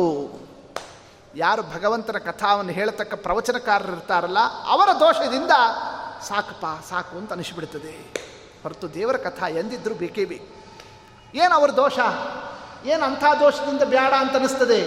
ಅದಕ್ಕೆ ಪರೀಕ್ಷಿತ್ ರಾಜ ಅಂದ, ನಿವೃತ್ತ ತರ್ಷೈರುಪಗೀಯಮಾನಾತೆ. ಭಗವಂತನ ಕಥಾ ಯಾರ ಮುಖದಿಂದ ಕೇಳಿದರೆ ಅದು ಅಮೃತ ಆಗ್ತದೆ. ನಿವೃತ್ತ ತರ್ಷೈಹಿ, ಸ್ವಯಂ ಕಾಮಕ್ರೋಧಾದಿ ವಿಕಾರಕ್ಕೆ ಒಳಗಾಗದೆ, ಆಶಾಪಾಶಕ್ಕೆ ಗ್ರಸ್ತರಾಗದೇನೆ, ಯದೃಚ್ಛಾಲಾಭ ತೃಪ್ತರಾಗಿ ತಾವು ಸ್ವಯಂ ಆನಂದವನ್ನು ಪಡೆತಾ ಆ ಭಗವಂತನ ಕಥಾವನ್ನು ಯಾರು ಹೇಳ್ತಾರಲ್ಲ ಅಂಥವ್ರ ಮುಖದಿಂದ ಬಂದರೆ ಕೇಳಲಿಕ್ಕೆ ಚಂದ. ಅವರೇ 108 ಕಲ್ಪ ವಿಕಲ್ಪವನ್ನು ಮಾಡಿಕೊಂಡು ಈ ಯಜಮಾನ ಇಷ್ಟು ಇದನ್ನು ಹೇಳಿದರೆ, ಈ ಪುರಾಣ ಹೇಳಿದರೆ, ಎಷ್ಟು ದಕ್ಷಿಣೆ ಕೊಡ್ತಾನೆ, ಇದೆಲ್ಲ ಇದು ಮನಸ್ಸಲ್ಲಿಟ್ಟುಕೊಂಡು ಹಿಂಗೆ ಪುರಾಣ ಆರಂಭ ಆಗಿದ್ದರೆ ಆ ಪುರಾಣ, ಆ ಪ್ರವಚನ ಅದರಲ್ಲಿ ಏನು ಅರ್ಥ ಇರ್ತದೆ? ಶುಕಾಚಾರ್ಯಂತ ಇದ್ದಾನೆ. ವಿರಕ್ತರು ತಾವು. ನಿಮ್ಮಂಥವ್ರ ಮುಖದಿಂದ ಈ ಭಗವತ್ ಕಥಾ ಅದು ಸಿಗೋದು ನಮಗೆ ಎಲ್ಲಿ ಸಿಗ್ತದೆ? ಅಪರೂಪ. ನಾ ಎಂದೂ ಸಾಕು ಅಂತ ಅನ್ನೋದಿಲ್ಲ. ನಿವೃತ್ತ ತರ್ಷೈರುಪಗೀಯಮಾನಾತೆ, ಅಂಥ ದೇವರ ಕಥಾ ಅದು ಭವೌಷಧಾತೆ ಶ್ರೋತ್ರ ಮನೋಭಿರಾಮಾತೆ. ಅದು ನಮ್ಮ ಸಂಸಾರದ ತಾಪತ್ರಯಗಳನ್ನು ಪರಿಹಾರ ಮಾಡತಕ್ಕ ಔಷಧ ಆಗ್ತದೆ. ಔಷಧ ಅಂತ ಕಹಿ ಅಂತ ತಿಳ್ಕೊಂಡ್ಬಿಡ್ಬೇಡ್ರಿ ದೇವರ ಕಥೆ. ಶ್ರೋತ್ರ ಮನೋಭಿರಾಮಾತೆ, ಕೇಳಲಿಕ್ಕೂ ಆನಂದ, ಆಮೇಲೆ ಹೃದಯಕ್ಕೂ ಕೂಡ ಅತ್ಯಂತ ಹಿತ. ಅಂಥ ವಸ್ತು ಅದು ಪರಮಾತ್ಮನ ಕಥಾ. ಕವತ್ತಮ ಶ್ಲೋಕ ಗುಣಾನುವಾದಾತೆ. ಆದ್ದರಿಂದ ನಿಲ್ಲಿಸಬೇಡ್ರಿ, ವಿಸ್ತಾರದಿಂದ ಕೃಷ್ಣ ಕಥಾವನ್ನು ಹೇಳಬೇಕು ಅಂತ ಪರೀಕ್ಷಿತ್ ರಾಜ್ ಬೇಡ್ತಾ ಇರೋಣ. ಕೃಷ್ಣಂದೇ ಯಾಕೆ?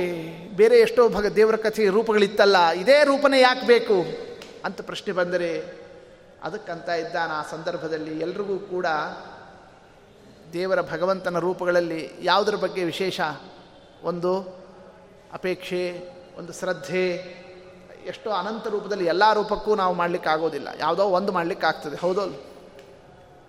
ಯಾವುದನ್ನು ಹಿಡಿದಿರ್ತಾರೆ? ನಮ್ಮ ಕುಲದೇವರು. ನಮ್ಮ ಕುಲದೇವರಿಗೆ ನಾವು ನಡ್ಕೊಳ್ಳೋದು ಅಂತ ಲೋಕದಲ್ಲಿದೆ. ಹೌದಷ್ಟೇ. ಅದರಂತೆಯೇ ಪರೀಕ್ಷಿತ್ ರಾಜ ಅಂದ, ಕೃಷ್ಣ ನಮ್ಮ ಕುಲದೇವರು ಅಂತಂತಂದ, ನಮ್ಮ ವಂಶವನ್ನೇ ಉದ್ಧಾರ ಮಾಡಿದಂಥವ.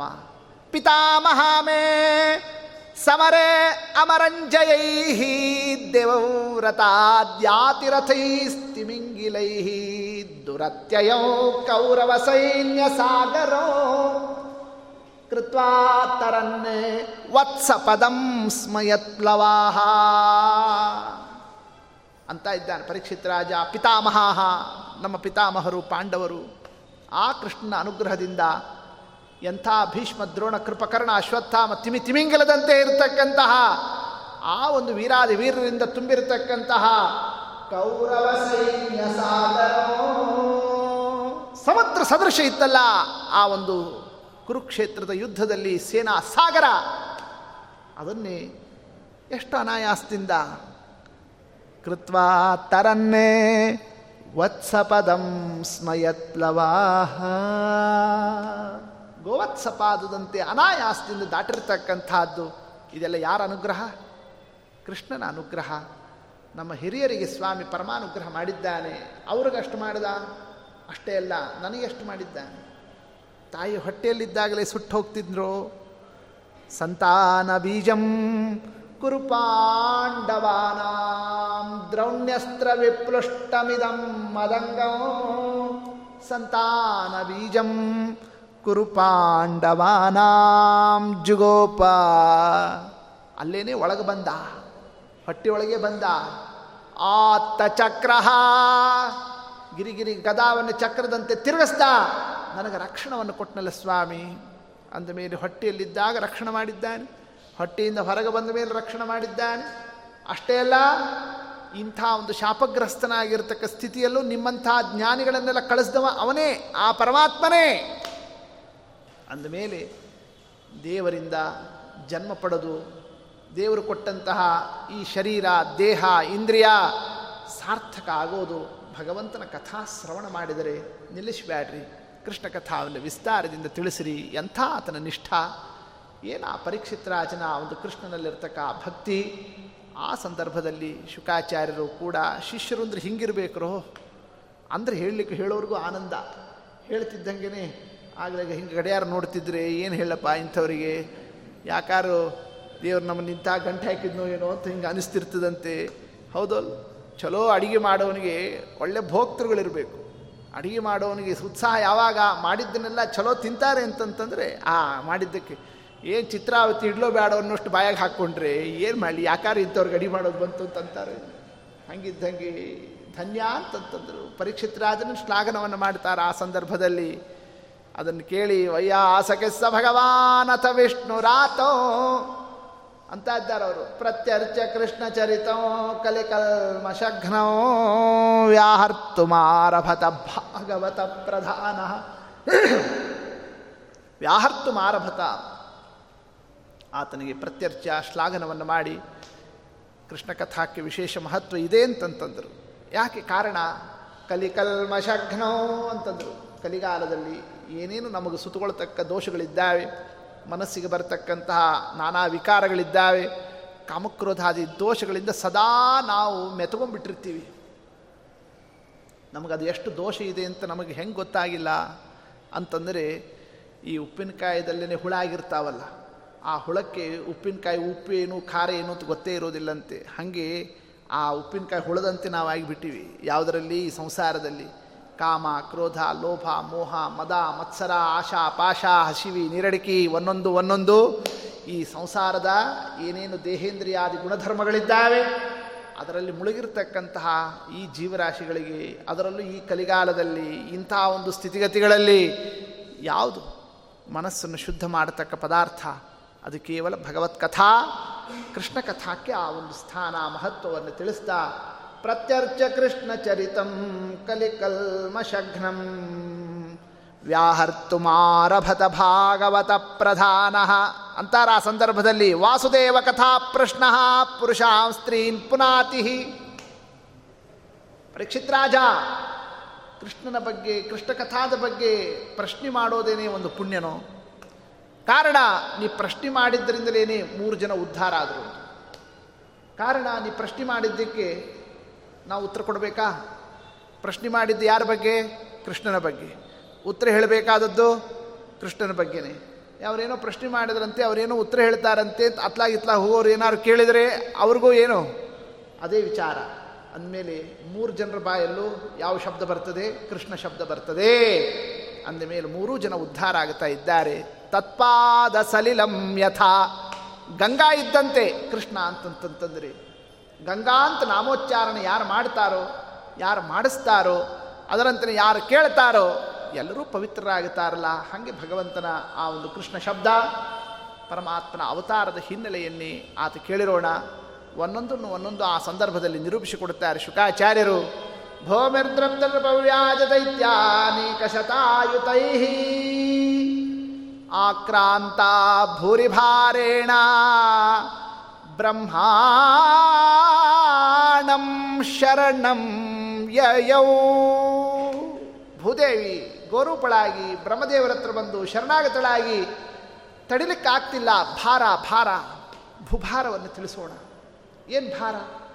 ಭಾರ ಅಂದರೆ ತೂಕ, ಏನೋ ವೆಯ್ಟ್ ಭಾಳ ಬಂದ್ಬಿಟ್ಟಿದೆ. ಆ ಭಾರನ, ಪರ್ವತಗಳಿದ್ದಾವೆ, ಬೆಟ್ಟಗಳಿದ್ದಾವೆ, ಬಂಡೆಗಳಿದ್ದಾವೆ. ಯಾವ ಭಾರ? ಈ ರಾಜರುಗಳು ಜರಾಸಂಧ, ಶಿಶುಪಾಲ, ದುರ್ಯೋಧನ, ಕಂಸ, ಈ ಕೀಚಕ, ಈ ದೈತ್ಯರುಗಳೆಲ್ಲ ಎಷ್ಟಡಿ ಎಷ್ಟುದ್ದ ಎಷ್ಟಗಲ ಎಷ್ಟು ತೂಕ ಇದ್ದಾರೋ ಇದೇ ಯಾಕೆ ಭಾರ ಅನ್ನೋ ಪ್ರಶ್ನೆ ಹಾಕ್ಕೊಂಡ್ರೆ ಅದಕ್ಕೇನಂದಿದ್ದಾರೆ ಭಾರ ಅಂತಂದರೆ ಈ ಹೊರಗಿನ ಭಾರ ಅಲ್ಲ, ಮನೋಭಾರ. ಮನಸ್ಸಿಗೆ ನಮಗೆ ಅಪ್ರಿಯರಾದಂಥವ್ರು ಬರೋಣ, ಅಂಥವರಿಗೆ ನಾವು ನಮ್ಮ ಹಣೆ ಬರಪ್ಪ ಇಂಥವ್ರಿಗೆ ಮಾಡಬೇಕಲ್ಲ ಅಂತ ಅನ್ನೋ ರೀತಿಯಿಂದ ಸ್ಥಿತಿ ಬಂತು ಅಂದರೆ ಬೈಕೊಂಡು ಮಾಡ್ತಾರೋ ಇಲ್ಲೋ. ಹಾಗೆ ಭೂದೇವಿ ನಾನು ಎಲ್ಲರಿಗೂ ಅನ್ನೋದಕವನ್ನು ಕೊಡಬೇಕಲ್ಲ. ಯಾರು ಬಂದಿದ್ದಾರೆ ಈಗ ಭೂಮಿ ಮೇಲೆ ಪ್ರಜಾವರ್ಗದಲ್ಲಿ ಬರೇ ದೈತ್ಯರುಗಳು ಹುಟ್ಟಿದ್ದಾರಲ್ಲ ಇಂಥವ್ರಿಗೆ ಕೊಡಬೇಕಲ್ಲ. ಆ ಒಂದು ಮನೋಭಾರದಿಂದ ಆರ್ತಳಾಗಿ ಬ್ರಹ್ಮದೇವರಲ್ಲಿ ಪ್ರಾರ್ಥನಾ, ಬ್ರಹ್ಮಾದಿ ದೇವತೆಗಳು ಪರಮಾತ್ಮನಲ್ಲಿ ಕ್ಷೀರ ಸಮುದ್ರದಲ್ಲಿ ಹೋಗಿ ಆ ಸಂದರ್ಭದಲ್ಲಿ ಬ್ರಹ್ಮದೇವರ ಮುಂದಾಳತ್ವದಲ್ಲಿ ದೇವರನ್ನೇ ಆರಾಧಿಸೋಣ. ಅದರಲ್ಲೂ ಕೂಡ ಬ್ರಹ್ಮದೇವರು ಯಾವ್ಯಾವ ಅವತಾರಕ್ಕೆ ಏನೇನು ವೇದ ಮಂತ್ರ, ಏನೇನು ಗುಣಧರ್ಮ, ಯಾವ್ಯಾವ ಉಪಾಸನಾ ಅದನ್ನು ಅವರು ಸರ್ವಜ್ಞರು ತಿಳಿದವರು. ಆ ಸಂದರ್ಭದಲ್ಲಿ ಹೆಂಗೆ ಮಾಡಿದರಂತೆ, ಪುರುಷಂ ಪುರುಷ ಸೂಕ್ತೇನ ಉಪತಸ್ಥೆ ಸಮಾಹಿತ, ಪುರುಷ ಸೂಕ್ತದಿಂದ ದೇವರನ್ನು ಆರಾಧಿಸ್ತಾ ಇದ್ದಾರೆ. ಕಾರಣ ಪುರುಷ ಸೂಕ್ತದಲ್ಲಿ ಹೇಳಿರ್ತಕ್ಕಂತಹ ಏನು ಸಹಸ್ರ ಶೀರ್ಷ, ಸಹಸ್ರಪಾದ, ಸಹಸ್ರಮುಖ ಆ ಎಲ್ಲ ಲಕ್ಷಣವನ್ನೇ ಈ ಅವತಾರದಲ್ಲಿ ಸ್ವಾಮಿ ತೋರಿಸ್ತಾನೆ. ಇದು ಕೇವಲ ಒಬ್ಬರಿಗೋಸ್ಕರ ಬರೋ ಅವತಾರ ಅಲ್ಲ. ನರಸಿಂಹದೇವರು ಬಂದ ಯಾರಿಗೋಸ್ಕರ ಹೇಳೇ ಬಿಟ್ಟಿದ್ದ, ಪ್ರಹ್ಲಾದನಿಗೆ ಮಾಡಿದ ಮೇಲೆ ಬರ್ತೀನಿ ಅಂತ ಅಂದಮೇಲೆ ಬಂದಿದ್ದೇನೆ ಪ್ರಹ್ಲಾದನಿಗೋಸ್ಕರ. ಅವನ ಕೆಲಸ ಆಗ್ತಿದ್ದಂತಲೇ ಸರಿ ಅಂತಂತ ಎಲ್ಲರಿಗೂ ಕೂಡ ಆಶೀರ್ವಾದ ಮಾಡ್ತಾ ತನ್ನ ತಣ್ಣಗೆ ಶಾಂತನಾಗಿ ಕೂತ್ಬಿಟ್ಟ. ಹಾಗಿದು ಒಬ್ಬರಿಗೋಸ್ಕರ ಬರತಕ್ಕಂತಹ ಭಗವಂತನ ಕಥಾ ಅಲ್ಲ.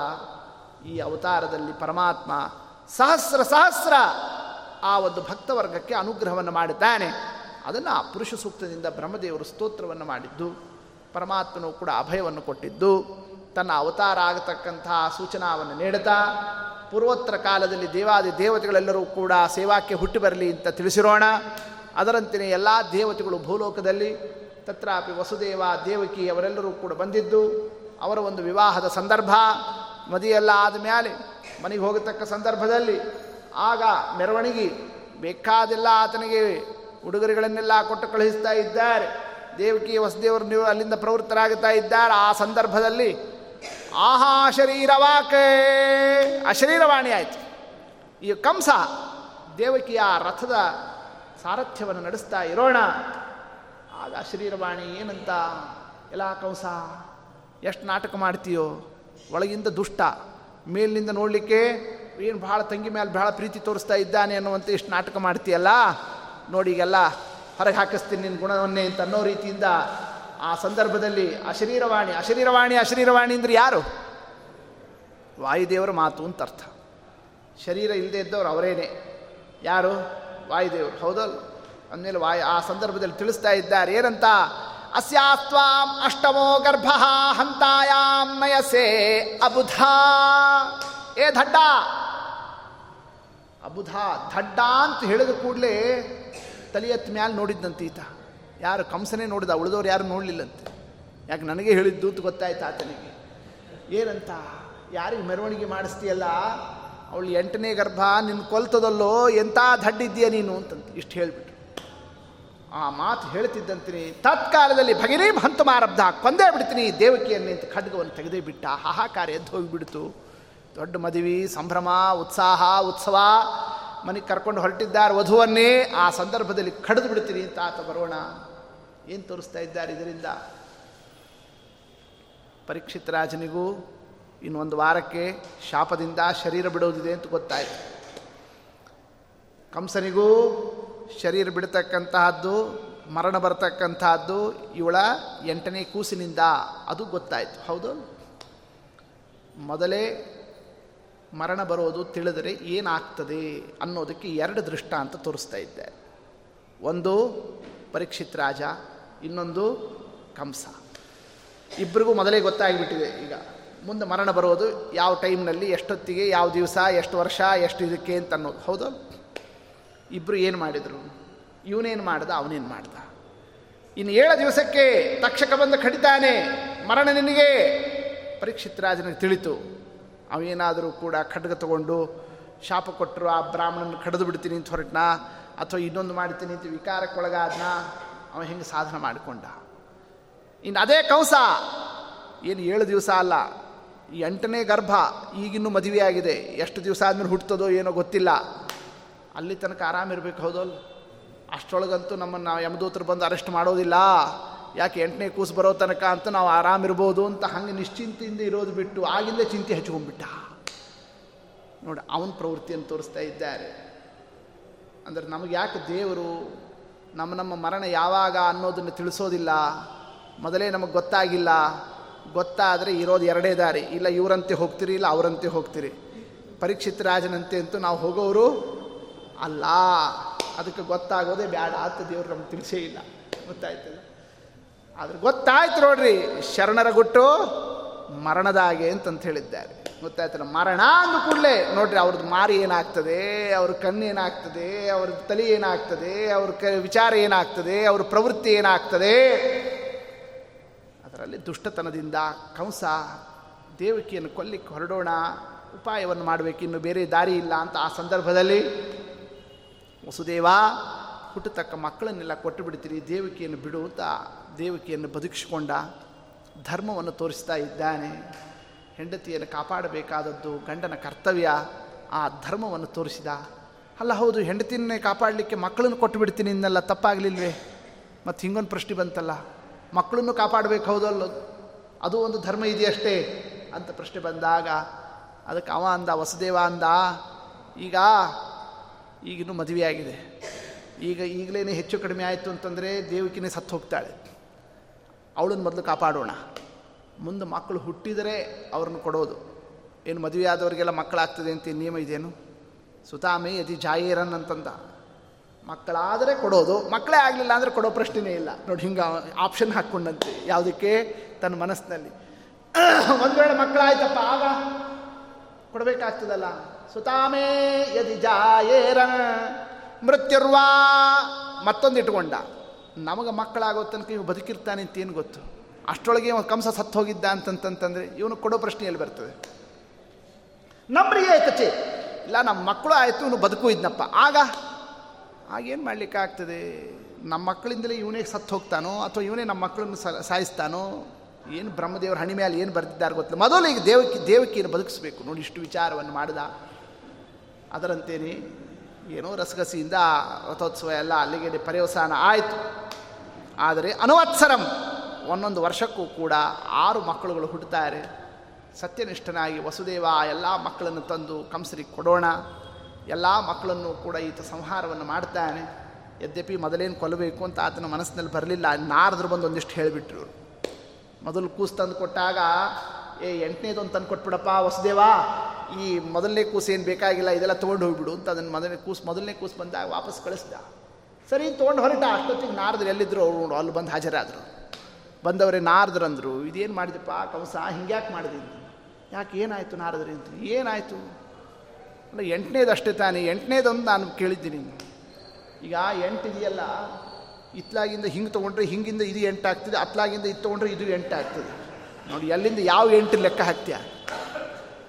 ಏನು ಹಿಂಗೆ ಹೇಳ್ತೀರ ನೀವು? ಯಾಕೆ ಈ ಲೋಕದಲ್ಲಿ 2 ಎಣಸೋರು ಇರ್ತಾರೆ ಗೊತ್ತಾಯ್ತಲ್ಲ, ಕೆಲವರು ಹಿಂಗಿಂದ ಹಿಂಗೆ ಎಣಿಸ್ತಾರೆ, ಕೆಲವರು ಹಿಂಗಿಂದ ಹಿಂಗೆ ಎಣಿಸ್ತಾರೆ ಗೊತ್ತಾಯ್ತಲ್ಲ, ಕೆಲವರು ಚಣಕಿ ಬಿಟ್ಟಿರ್ತಾರೆ, ಕೆಲವರು ಗಡ್ಡೆ ಬಿಟ್ಟಿರ್ತಾರೆ. ಅವ್ರವ್ರು ಹಿಂಗೆ ಹಿಂಗೆ ಎಣಿಸೋ ಕ್ರಮ ಇತ್ಲಾಗಿಂದ ಅತ್ಲಾಗೆ, ಅತ್ಲಾಗಿಂದ ಇತ್ಲಾಗೆ 2 ಇರ್ತಾವಪ್ಪ ಗೊತ್ತಾಯ್ತಲ್ಲ. ಹಿಂಗೆ ನೀನು ಏನು ಮಾಡ್ತಿ ಮಾಡು, ನೀವು ಮತ್ತೇನು ನಾ ಇನ್ನೇನು ಹೇಳಿ ನೋಡಿ, ಹಿಂಗೆ ಹೇಳಿಬಿಟ್ರು ಆ ಸಂದರ್ಭದಲ್ಲಿ. ಇನ್ನು ಅಷ್ಟೇ ಇಲ್ಲದೆ ನೀ ಯಾರು ಗೊತ್ತೇನು, ಯಾರು ನೀನು? ಕಂಸ. ಕಂಸ ಅಂತ ಎಲ್ಲರಿಗೂ ಗೊತ್ತಿದೆ, ಅದಲ್ಲ ನೀ ಯಾರು ಜೀವ? ಯಾರು? ಕಾಲನೇಮಿ.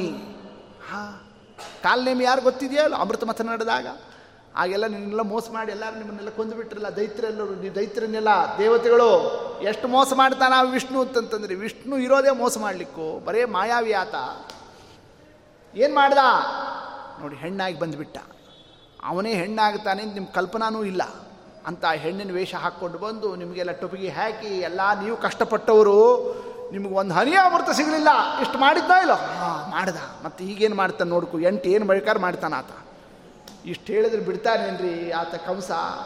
ಎಲ್ಲ 6 ಮಕ್ಕಳನ್ನೇ ಹತೇಶು ಷಟ್ಸು ಬಾಲೇಶು 6 ಕೂಸುಗಳನ್ನು ಕೊಂದು ಬಿಡ್ತಾನೆ ಆ ಸಂದರ್ಭದಲ್ಲಿ. ನಾರದ್ರು ಯಾಕೆ ಮಾಡಿದರು? ಅವರೆಲ್ಲ ಮರೀಚಿ ಪುತ್ರರು, ಶಾಪಗ್ರಸ್ತರಾಗಿ ಬಂದಂಥವರು, ಕಾಲನೇಮಿಯ ಮಕ್ಕಳಾಗಿದ್ದರು. ಕಾಲನೇಮಿನೇ ಆತನನ್ನು ಕೊಂದರೆ ಅವರ ಶಾಪ ಮೋಚನ, ಅಷ್ಟೊತ್ತಿಗಾಗಲೇ ಅವನೇ ಹತನಾಗಿದ್ದ. ಆದ್ದರಿಂದ ಅವನೇ ಈಗ ಕಂಸ ಆಗಿದ್ದಾನೆ. ಇವನಿಂದ ಅವರ ಸಂಹಾರ ಆಗಲಿ. ಆ ಕೂಸುಗಳದು ಇಷ್ಟು ವ್ಯವಸ್ಥಾವನ್ನೇ ಪರಮಾತ್ಮ ನಾರದರ ಮೂಲಕವಾಗಿ ಯೋಗಮಾಯದಿಂದ ವಿಚಿತ್ರ ವ್ಯಾಪಾರವನ್ನು ನಡೆಸೋಣ. 6 ಕೂಸು ಹೋದ್ಮೇಲೆ 7ನೇ ಗರ್ಭವನ್ನೇ ಧರಿಸಿದಾಗ ಆಗ ಪರಮಾತ್ಮ ಯಾರನ್ನು ಕಳಿಸಿದ್ದಾನೆ? ಶೇಷದೇವರನ್ನು ಕಳಿಸಿರೋಣ. ಅವರು 3 ತಿಂಗಳಿದ್ದರು ಎಲ್ಲಿ? ದೇವಿಕಿ ಹೊಟ್ಟೆಯೊಳಗೆ. ಆಮೇಲೆ ಅಲ್ಲಿಂದ ದುರ್ಗಾದೇವಿಗೆ ಆದೇಶ ಕೊಟ್ಟ, ಈ ದೇವಿಕೆಯ ಉದರದಲ್ಲಿರೋ ಕೂಸನ್ನೇ ತೊಗೊಂಡೋಗಿ ಅಲ್ಲಿ ರೋಹಿಣಿ ಹೊಟ್ಟೆಯಲ್ಲಿ ಇಟ್ಬಿಡು ಅಂತ. ಇದೇನು ಸ್ವಾಮಿ? ಸತ್ಯಂ ಪರಂ ಧೀಮಹಿ, ಇದೊಂದು ಲೋಕವಿಲಕ್ಷಣ ಆಗಲಿ ಅಂತಂತ. ಲೋಕವಿಲಕ್ಷಣ ಇದು, ಹೌದಲ್ಲ? ಈ ತಾಯಿ ಹೊಟ್ಟೆಯಲ್ಲಿ 3 ತಿಂಗಳಿದ್ದು, ಆಮೇಲೆ ಮತ್ತೊಂದು ತಾಯಿ ಹೊಟ್ಟೆಗೆ 6 ತಿಂಗಳು ಅಲ್ಲಿ ಹೋಗಿ ಬೆಳೆದು ಆಮೇಲೆ ಹೊರಗೆ ಬರೋದು ಅಂತಂತಂದರೆ ಇದೊಂದು ವಿಚಿತ್ರ ಇದು. ಅಂಥದ್ದು ಪರಮಾತ್ಮ ಕಥಾವನ್ನೇ ದುರ್ಗಾದೇವಿಯಿಂದ ಮಾಡಿಸೋಣ ಅಂದರೆ ಪರಮಾತ್ಮ ತನ್ನ ಆ ಒಂದು ರೂಪವನ್ನೇ ಏನೊಂದು ದೇವಕಿಯಲ್ಲಿ ತರ್ತಾ ಇದ್ದಾನೆ. ಮೊದಲು ಅಲ್ಲಿ ಆ ಸ್ಥಳ ಶುದ್ಧವಾಗಲಿ ಅಂತ ಆಗ ಯಾರನ್ನೇ ಅಲ್ಲಿ ಶೇಷದೇವರನ್ನು ಕಳಿಸಿದ್ದು. ಅದಕ್ಕೇನೆ ದೇವಾಲಯಗಳನ್ನೆಲ್ಲ ನಿರ್ಮಾಣ ಮಾಡಬೇಕಾದ್ರೆ, ದೇವತಾ ಮೂರ್ತಿಗಳನ್ನು ಪ್ರತಿಷ್ಠೆ ಮಾಡಬೇಕಾದ್ರೆ ಎಲ್ಲಿ ತಂದಿಡ್ತಾರಂತೆ? ಎಲ್ಲಿ ಹುತ್ತ ಇರ್ತದೋ ಅಂತಹ ಸ್ಥಳದಲ್ಲಿ ಒಂದು ಮೂರ್ತಿಯನ್ನೇ. ಇಲ್ಲಿ ಒಳ್ಳೆಯ ಪವಿತ್ರ ಸ್ಥಳ. ನಮ್ಮ ದೇವರು ಶ್ರೀನಿವಾಸ ದೇವರು ಎಲ್ಲಿ ಬಂದ? ಇವತ್ತು ನಮ್ಮ ಸ್ವಾಮಿಯ ಉತ್ಸವ, ಬ್ರಹ್ಮೋತ್ಸವ, ಹೌದು, ನಮ್ಮ ಕುಲದೇವರ ಉತ್ಸವ. ಅಂತಹ ಪರಮಾತ್ಮ ತನ್ನ ಆ ರೂಪವನ್ನೇ ವೈಕುಂಠದಿಂದ ಭೂಲೋಕಕ್ಕೆ ತಂದಾಗ ವೆಂಕಟಾಚಲದಲ್ಲಿ ಬೆಟ್ಟದ ಮೇಲೆ ಎಲ್ಲಿ ವಲ್ಮೀಕೆ ವಸತಿ ಧ್ರುವಂ ಸ್ವಾಮಿ ಪುಷ್ಕರಣಿ ತೀರೆ, ಸ್ವಾಮಿ ಪುಷ್ಕರಣಿ ತೀರದಲ್ಲಿ ಹತ್ತಿರದಲ್ಲಿರ್ತಕ್ಕ ಹುತ್ತ ಇದೆಯಲ್ಲ, ಆ ಹುತ್ತದಲ್ಲಿ ದೇವರು ಬಂದ ಅಂದಮೇಲೆ ಶೇಷದೇವರು ಬಂದ ಮೇಲೆ ನಾ ಬರ್ತೀನಿ ಅಂತ ತೋರಿಸ್ತಾ ಇರೋಣ. ಹೀಗೆ ದೇವಕಿ ಉದರದಲ್ಲಿ 7ನೇ ಒಂದು ಗರ್ಭದ ವೃತ್ತಾಂತ ಇದು. 8ನೇ ಆವರ್ತಿ ಗರ್ಭವನ್ನು ಧರಿಸಿದಾಗ ಮೊದಲು ವಸುದೇವನ ಮನಸ್ಸಿನಲ್ಲಿ ಬಂದು ಆ ತರವಾಗಿ ದೇವಕಿಯಲ್ಲಿ ಆ ರೂಪವನ್ನು ಇಟ್ಟಿರೋಣ. ಲೋಕನ್ಯಾಯವಾದಂತೆ ಮೋಹಕವಾಗಿ ಹಿಂಗೆ ಕಥಾವನ್ನು ಸ್ವಾಮಿ ತೋರಿಸ್ತಾ ಇರೋಣ. ಯಾವಾಗ ದೇವಕಿಯ ಗರ್ಭಾಂಗಣದಲ್ಲಿ ಪರಮಾತ್ಮನ ರೂಪದ ವಿಶೇಷ ಸನ್ನಿಧಾನ, ಬ್ರಹ್ಮಾದಿ ದೇವತೆಗಳು ಬಂದ ಆ ಸಂದರ್ಭದಲ್ಲಿ ಸ್ತೋತ್ರವನ್ನು ಮಾಡ್ತಾ ಇದ್ದಾರಂತೆ. ದೇವರ ಅವತಾರ ಆಗ್ತದಲ್ಲ ಸ್ವಾಮಿ, ಉದ್ಧಾರವನ್ನು ಮಾಡುತ್ತಾ ಆ ರೂಪವನ್ನೇ ಏನು ಚಂದ ಸ್ತೋತ್ರವನ್ನು ಮಾಡಿದರು. ಸತ್ಯವ್ರತಂ ಸತ್ಯಪರಂ ತ್ರಿಸತ್ಯಂ ಸತ್ಯಸ್ಯ ಯೋನ್ಯೋ ನಿಹಿತಂಚ ಸತ್ಯೇ ಸತ್ಯಸ್ಯ ಸತ್ಯಂ ಉತ ಸತ್ಯನೇತ್ರಂ ಸತ್ಯಾತ್ಮಕಂ ತ್ವಾಂ ಶರಣಂ ಪ್ರಪನ್ನಾಃ ಏಕಾಯನೋಸೋ ದ್ವಿಫಲಸ್ತ್ರಿಮೂಲಃ. ಬಲು ಚಂದ ಸ್ತೋತ್ರವನ್ನು ಮಾಡ್ತಾರೆ ಬ್ರಹ್ಮದೇವರು. ಸ್ವಾಮಿ ನೀ ಸತ್ಯವ್ರತ, ಸತ್ಯ ಸಂಕಲ್ಪ, ಸತ್ಯ ಜಗತ್ತಿಗೆ ಕರ್ತ, ಸತ್ಯನೇತ, ಸತ್ಯಾತ್ಮ, ಒಂದೊಂದು ಒಂದೊಂದು ಆ ಶಬ್ದದಿಂದ ದೇವರನ್ನು ಸ್ತೋತ್ರವನ್ನು ಮಾಡ್ತಾ ಈ ರೂಪದ ಪ್ರಾಕಟ್ಯವನ್ನೇ ಪ್ರಾರ್ಥನಾವನ್ನು ಮಾಡ್ತಾ ಇರೋಣ. ದೇವಕಿ ವಸುದೇವರಿಗೆ ಅಭಯವನ್ನು ಕೊಡೋಣ. ಹೆದರಬೇಡ, ಪರಮಾತ್ಮನ ಅವತಾರ ಆಗ್ತದೆ, ಎಲ್ಲರನ್ನೂ ಕಾಪಾಡ್ತಾನೆ ಅನ್ನೋ ಅಭಯವನ್ನು ಕೊಟ್ಟು ಬ್ರಹ್ಮಾದಿಗಳು ಅಲ್ಲಿಂದ ನಿವೃತ್ತರಾಗುತ್ತಿದ್ದಂತೆಯೇ ಅಥ ಸರ್ವಗುಣೋಪೇತಃ ಕಾಲಃ ಪರಮಶೋಭನಃ. ಅದ್ಭುತ ಕಾಲ ಬಂತು ಪರಮಾತ್ಮನ ಅವತಾರದ ಸಂದರ್ಭ. ಯಾವತ್ತು? ಶ್ರಾವಣ ಮಾಸ, ಕೃಷ್ಣ ಪಕ್ಷ, ಅಷ್ಟಮಿ ತಿಥಿ, ರಾತ್ರಿಕಾಲ, ಚಂದ್ರೋದಯ. ಆ ಒಂದು ಸನ್ನಿವೇಶದಲ್ಲಿ ಎಲ್ಲ ಜಗತ್ತು ಜಾಯಮಾನೇ ಜಗನ್ನಾಥೇ ಜಗದಾಸೀತ್ ಅನಾಕುಲಂ. ದೇವರ ಅವತಾರ ಆಗಬೇಕಾದರೆ ಜಗತ್ತೆಲ್ಲ ಅನಾಕುಲ ಇರೋಣ, ಪರಮಾನಂದದಿಂದ ಎಲ್ಲರೂ ತುಂಬಿಲರಾಗಿರೋಣ. ಗೋಕುಲಾಷ್ಟಮಿ ಅವತ್ತಿನ ದಿವಸ ಏನು ತಿಂತಾರೇನು? ಉಪವಾಸ, ಹೋದೋಲ್? ಉಪವಾಸ ಮಾಡಿದ್ರೂ ಕೂಡ ಎಲ್ಲ ಒಳ್ಳೆ ಮಂದಸ್ಮಿತ ವದನರಾಗಿ ಮುಖ ಅರಳಿಸಿಕೊಂಡು ಚೆಂದಾಗಿದ್ದಾರಂತೆ ಸಜ್ಜನರೆಲ್ಲರೂ ಕೂಡ. ಉಪವಾಸ ಮಾಡೋರು ಸಂತೋಷದಿಂದಲೇ ಇರ್ತಾರೆ, ತಿಂದವರೇ ದುಃಖ ಪಡ್ತಿರ್ತಾರೆ, ಹೌದಲ್ಲ? ಎಲ್ಲ ಇವ್ರು ಉಪವಾಸ ಮಾಡ್ತಾರ ಅಂತ ಅವ್ರು ಸಂಕಟ ಪಡ್ತಿರ್ತಾರೆ. ಎಲ್ಲರೂ ನಾವು ಆರಾಮಿದ್ದೀವ್ರೋ, ನೀವು ಯಾಕೆ ಅದ್ದಾಡ್ತೀರಿ ತೀವ್ರಂತಿರ್ತಾರೆ. ಮನೆಯೊಳಗೆ ಹಿಂಗೆಲ್ಲ ನಡೆದಿರ್ತಾವೆ, ಇವ್ರು ಇಲ್ಲಿ ನೋಡಿರ್ಬೇಕಾದ್ರೆ ಒಂದೇ ಮನೆಯೊಳಗೆ 2-3 ಥರದವರೆಲ್ಲ ಸೇರಿರ್ತಾರಲ್ಲ, ಆಗ ನೋಡಬೇಕು ಚಮತ್ಕಾರ ಆ ಮನೆಯೊಳಗೆ ಹೆಂಗೆ ನಡೀತಿರ್ತಾವೆ. ಹಂಗ ಒಂದೇ ಜಗತ್ತಿನೊಳಗೆ ಎಲ್ಲ ಥರದವ್ರು ಸೇರಿಬಿಟ್ಟಿದ್ರು ಆಗ ಭೂಲೋಕದಲ್ಲಿ. ಸಜ್ಜನರು ಏನು ಆನಂದದಿಂದ ಇದ್ದಾರೆ, ಉಪವಾಸ ಮಾಡಿದರು. ಇವರು ಆ ಉಪವಾಸ ದಿವಸನೇ ಎಕ್ಸ್ಟ್ರಾ ತಿಂತಾರಂತೆ ದೈತ್ಯರುಗಳೆಲ್ಲ. ಹಂಗೆ ಪ್ರಚೋದನೆ ಅವರಿಗೆ. ತಿಂದು ತಿಂದು ತಿಂದು ಎಷ್ಟು ತಿಂದರೂ ಹೊಟ್ಟೆ ಖಳ ಖಳ ಖಳ ಖಳ ಸಂಕಟ ಸಂಕಟ ಸಂಕಟ ಸಂಕಟ ಅಂತ ಅವರನ್ನು ಸಂಕಟ ಪಡ್ತಾ ಇರೋಣ. ಸಜ್ಜನರು ಪರಮಾನಂದದಿಂದ ಇರೋಣ. ಜಗದಾಸಿ ಅನಾಕುಲಂ, ಜಗತ್ತೆಲ್ಲರೂ ಕೂಡ ಸಜ್ಜನ ಜಗತ್ತು. ಅಂತಹ ಒಂದು ನಿರ್ಮಲವಾಗಿರ್ತಕ್ಕ ಒಂದು ಸನ್ನಿವೇಶದಲ್ಲಿ, ಶುಭ ಮುಹೂರ್ತದಲ್ಲಿ, ರೋಹಿಣಿ ನಕ್ಷತ್ರದಲ್ಲಿ, ಚಂದ್ರೋದಯದ ರಾತ್ರಿ ಕಾಲದಲ್ಲಿ ಪ್ರಾದುರಾಸೀದ್ಯಥಾ ಪ್ರಾಚ್ಯಾಂ ದಿಶೀಂದುರಿವ ಪುಷ್ಕಳಃ. ಪೂರ್ವ ದಿಗ್ಭಾಗದಲ್ಲಿ ಹೇಗೆ ಚಂದ್ರ ಬಂದರೆ, ಪೂರ್ಣ ಚಂದ್ರ ಬಂದರೆ ಹೆಂಗೆ ಕಾಣಿಸಬೇಕೋ ಆಗ ಪರಮಾತ್ಮನ ಆ ಒಂದು ದಿವ್ಯವಾಗಿರ್ತಕ್ಕಂಥ ಮುಖಚಂದ್ರ, ಮುಖಮಂಡಲ, ಅದ್ಭುತ ರೂಪ, ಅದನ್ನು ದೇವಕಿ ವಸುದೇವರಿಗೆ ಮೊದಲು ಸ್ವಾಮಿ ದರ್ಶನವನ್ನು ಮಾಡಿಸ್ತಾ ತನ್ನ ಆ ರೂಪವನ್ನು ಪ್ರಕಟವನ್ನು ಮಾಡ್ತಾ ಇದ್ದಾನಂತೆ. ತಮದ್ಭುತಂ ಬಾಲಕಮಂಬುಜ ಕ್ಷಣಂ ಚತುರ್ಭುಜಂ ಶಂಕಗದಾದ್ಯುಧಾಯಂ ಶ್ರೀವತ್ಸಲಕ್ಷ್ಮಂ ಕಲಶೋಭಿಕೌಸ್ತುಭಂ ಪೀತಾಂಬರಂ ಸಾಂದ್ರಪಯೋದ ಸೌಭಗಂ ಮಹಾರ್ಹವೈಡೂರ್ಯ ಕಿರೀಟ ಕುಂಡಲ ತ್ವಿಷಾ ಪರಿಶ್ವಕ್ತ ಸಹಸ್ರ ಕುಂತಲಂ ಉದ್ದಾಮ ಕಾಂಚಂಗದ ಕಂಕಣಾದಿಭಿಃ ವಿರೋಚಮಾನೋ ವಸುದೇವ ಐಕ್ಷತ. ಕಣತುಂಬ ನೋಡ್ತಾ ಇದ್ದಾನೆ ವಸುದೇವ, ಏನು ಸ್ವಾಮಿಯ ರೂಪ, ಅದ್ಭುತಂ ಬಾಲಕಂ. ಎಲ್ಲ ಲೋಕದಂತೆ ಇರತಕ್ಕ ಹುಡುಗರಲ್ಲ, ಅಲ್ಲೂ ಸತ್ಯಂ ಪರಂ ಲೋಕವಿಲಕ್ಷಣ. ಯಾಕೆ ಲೋಕವಿಲಕ್ಷಣ ಅಂದರೆ ತಂದೆ ತಾಯಿಗಿಂತ ದೊಡ್ಡವಿದ್ದಾನಂತೆ. ಅಲ್ಲಿ ಕೂಸು ಎಷ್ಟಿರ್ತಿದ್ರಿ, ಅವ್ರ ಹೊಟ್ಟಿಲೇ ಹುಟ್ಟಿದ್ದು, ಅವ್ರಿಗಿಂತ ಸಣ್ಣದಿರಬೇಕು ಹೌದಲ್ಲ, ಅಂಥದ್ದು ಅವ್ರಿಗಿಂತ 2 ಅಡಿ ಎತ್ತರ ಇದ್ದಾನಂತೆ. ಅಂಥ ಅದ್ಭುತ ರೂಪವನ್ನು ತೋರಿಸ್ತಾ ಇರೋಣ. ತವದ್ಭುತಂ ಬಾಲಕಮಂಬುಜೇ ಕ್ಷಣೋ, ಏನು ಅಂಬುಜಾಕ್ಷನಾಗಿದ್ದಾನೆ, ಚತುರ್ಭುಜವನ್ನು ಚತುರಾಯುಧದಿಂದ ಮಂಡಿತನಾಗಿದ್ದಾನೆ, ಪೀತಾಂಬರವನ್ನು ಹುಟ್ಟಿದ್ದಾನೆ, ಕಿರೀಟ ಕುಂಡಲಾದಿ ಆಭರಣದಿಂದ, ಶ್ರೀವತ್ಸಾದಿ ಚಿಹ್ನೆಗಳಿಂದ, ಕೌಸ್ತುಭ ಮಾಲಾವನ್ನೇ ವನಮಾಲಾವನ್ನೇ ಧಾರಣವನ್ನು ಮಾಡಿಕೊಂಡು ಆ ರೂಪವನ್ನು ಸ್ವಾಮಿ ದರ್ಶನವನ್ನು ಮಾಡ್ತಾ ಇದ್ದರೆ ವಸುದೇವ ಕೈ ಮುಗಿದ. ದೇವರ ಅವತಾರ ಆಗಿರ್ತಕ್ಕ ಆ ಸಂದರ್ಭದಲ್ಲಿ 10 ಸಹಸ್ರ ಗೋದಾನವನ್ನು ಮಾಡ್ತಾ ಇದ್ದಾನಂತೆ. ಅಲ್ರಿ, ಅವನಿಗೆ ಕೈ ಕಾಲೆಲ್ಲ ಬೇಡಿ ಹಾಕಿದ್ರು, ದಾನ ಏನು ಮಾಡಿದ, ಸಂಕಲ್ಪವನ್ನು ಮಾಡಿದ. ಸಂಕಲ್ಪಕ್ಕೂ ಒಂದು ಪುಣ್ಯ ಇದೆ ಅಂತಂದು, ಪ್ರಾರಂಭ ಮಾತ್ರ ಇಚ್ಛಾವ ವಿಷ್ಣು ಧರ್ಮೇ ನನಿಷ್ಫಲ. ಹಾಗೆ ಆ ಸಂಕಲ್ಪವನ್ನು ಮಾಡ್ತಾ ಇರೋಣ. ದೇವರ ವಿಚಿತ್ರ ಕ್ರಮದಿಂದ ಸ್ತೋತ್ರವನ್ನು ಮಾಡ್ತಾನಂತೆ. ಆ ಸಂದರ್ಭದಲ್ಲಿ ವಸುದೇವನ ಸ್ತೋತ್ರ ಅಂತಾನಂತೆ, ವಿದಿತೋಸಿ ಭವಾನ್ ಸಾಕ್ಷಾತ್ ಪ್ರಕೃತಿ ಪುರುಷ ಪರಃ ಕೇವಲಾನುಭವಾನಂದ ಸ್ವರೂಪ ಸರ್ವಬುದ್ಧಿ ದೃಕ್. ಸ್ವಾಮಿ, ನೀನು ಜ್ಞಾನಾನಂದ ಸ್ವರೂಪಿ, ಮಾಂಸಮಯ ಶರೀರ ಅಲ್ಲ, ತಂದೆ ತಾಯಿಗಳಿಂದ ಬರ್ತಕ್ಕ ಶುಕ್ಲ ಶೋಣಿತ ಸಂಬಂಧದ ಈ ಒಂದು ರೂಪ ಅಲ್ಲ ಇದು, ಅಂತ ಶರೀರನೇ ಅಲ್ಲ, ಕೇವಲ ಅನುಭವಾನಂದ ಸ್ವರೂಪ. ಭವಾನ್ ಪ್ರಕೃತಿ ಪುರುಷ ಪರಃ ಪ್ರಕೃತಿ ವಿಲಕ್ಷಣ ಸತ್ಯಂ ಪರಂ ಧೀಮಹಿ. ಯಾರಿಂದ ಪರ? ಪ್ರಕೃತೇ ಪರಃ, ಪ್ರಕೃತಿಯಿಂದ ವಿಲಕ್ಷಣನಿದ್ದಾನೆ, ಜಗದ್ವಿಲಕ್ಷಣನಿದ್ದಾನೆ ಅನ್ನೋದನ್ನು ಆ ಸಂದರ್ಭದಲ್ಲಿ ವಸುದೇವ ಸ್ತೋತ್ರವನ್ನು ಮಾಡೋಣ. ದೇವಕಿ ಸ್ತೋತ್ರವನ್ನು ಮಾಡ್ತಾ ಇದ್ದಾಳಂತೆ, ಅವಳು ಕೂಡ ನನ್ನ ಮಗ ಅಲ್ಲ ಸ್ವಾಮಿ, ಸತ್ವಂ ಸಾಕ್ಷಾತ್ ವಿಷ್ಣು ಅಧ್ಯಾತ್ಮದೀಪಂ ರೂಪಂ ಯತತ್ ಪ್ರಾಹುರವ್ಯಕ್ತಮಾದ್ಯಂ ಬ್ರಹ್ಮಜ್ಯೋತಿಃ ನಿರ್ಗುಣಂ ನಿರ್ವಿಕಾರಂ ಸತ್ತಾ ಮಾತ್ರಂ ನಿರ್ವಿಶೇಷೋ ನಿರೀಹೋ. ಸಕಲ ವೇದ ಉಪನಿಷತ್ತಿನ ಸಾರವನ್ನು ಒಂದೇ ಮಾತಿನಲ್ಲಿ ಹೇಳ್ತಾ ಇದ್ದಾಳೆ. ರೂಪಂ, ನಿನ್ನ ರೂಪವನ್ನೇ ವೇದಗಳು ಏನಂತ ಕೊಂಡಾಡ್ತಾ ಇದ್ದಾವೆ, ಅವ್ಯಕ್ತಮಾದ್ಯಂ. ಒಂದು ಕಡೆ ಅವ್ಯಕ್ತ ಅಂತ ಶಬ್ದ ಬರ್ತದೆ, ಮತ್ತೊಂದು ಕಡೆ ವೇದವಾಕ್ಯದಲ್ಲಿ ಆದ್ಯ ಅಂತ ಬರ್ತದೆ, ಮತ್ತೊಂದು ವೇದವಾಕ್ಯದಲ್ಲಿ ಉಪನಿಷತ್ತಿನಲ್ಲಿ ಬ್ರಹ್ಮ ಅಂತ ಬರ್ತದೆ, ಮತ್ತೊಂದು ಕಡೆ ಜ್ಯೋತಿ, ಮತ್ತೊಂದು ಕಡೆ ನಿರ್ಗುಣಂ, ಮತ್ತೊಂದು ಕಡೆ ನಿರ್ವಿಕಾರೋ.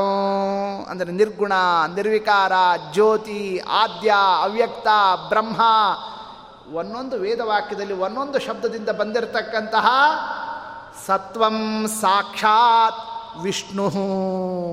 ಆ ಎಲ್ಲ ವೇದಗಳು ಹೇಳೋದು ಯಾರನ್ನೇ? ಸಾಕ್ಷಾತ್ ವಿಷ್ಣುವನ್ನೇ. ಅಂತಹ ಸಾಕ್ಷಾತ್ ವಿಷ್ಣುವೇ ಈ ರೂಪದಿಂದ ಬಂದಿಯ ಸ್ವಾಮಿ. ಅಹೋ ನೃಲೋಕಸ್ಯ ವಿಡಂಬನಂ ಮಹತೆ. ಏತ್ ಕಥಿ ಮಾಡಿಯ ಸ್ವಾಮಿ ಇದು, ಇದು ಯಾರು ನಂಬಲಿಕ್ಕೆ ಸಾಧ್ಯ?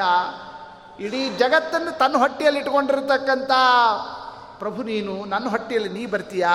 ಇದು ಯಾವ ಕಥೆ ಇದು? ಇಂಥ ಬುದ್ಧಿ ನನ್ನ ತಲೆಗೆ ಹಾಕಬೇಡ ಸ್ವಾಮಿ, ನನ್ನಿಂದ ನೀ ಹುಟ್ಟಿಯ ಅಂಬತಕ್ಕಂಥ ಈ ಬುದ್ಧಿ ಬರೋದು ಬೇಡ, ಹಿಂಗಂತ ಇದ್ದಾಳೆ ದೇವಕಿ.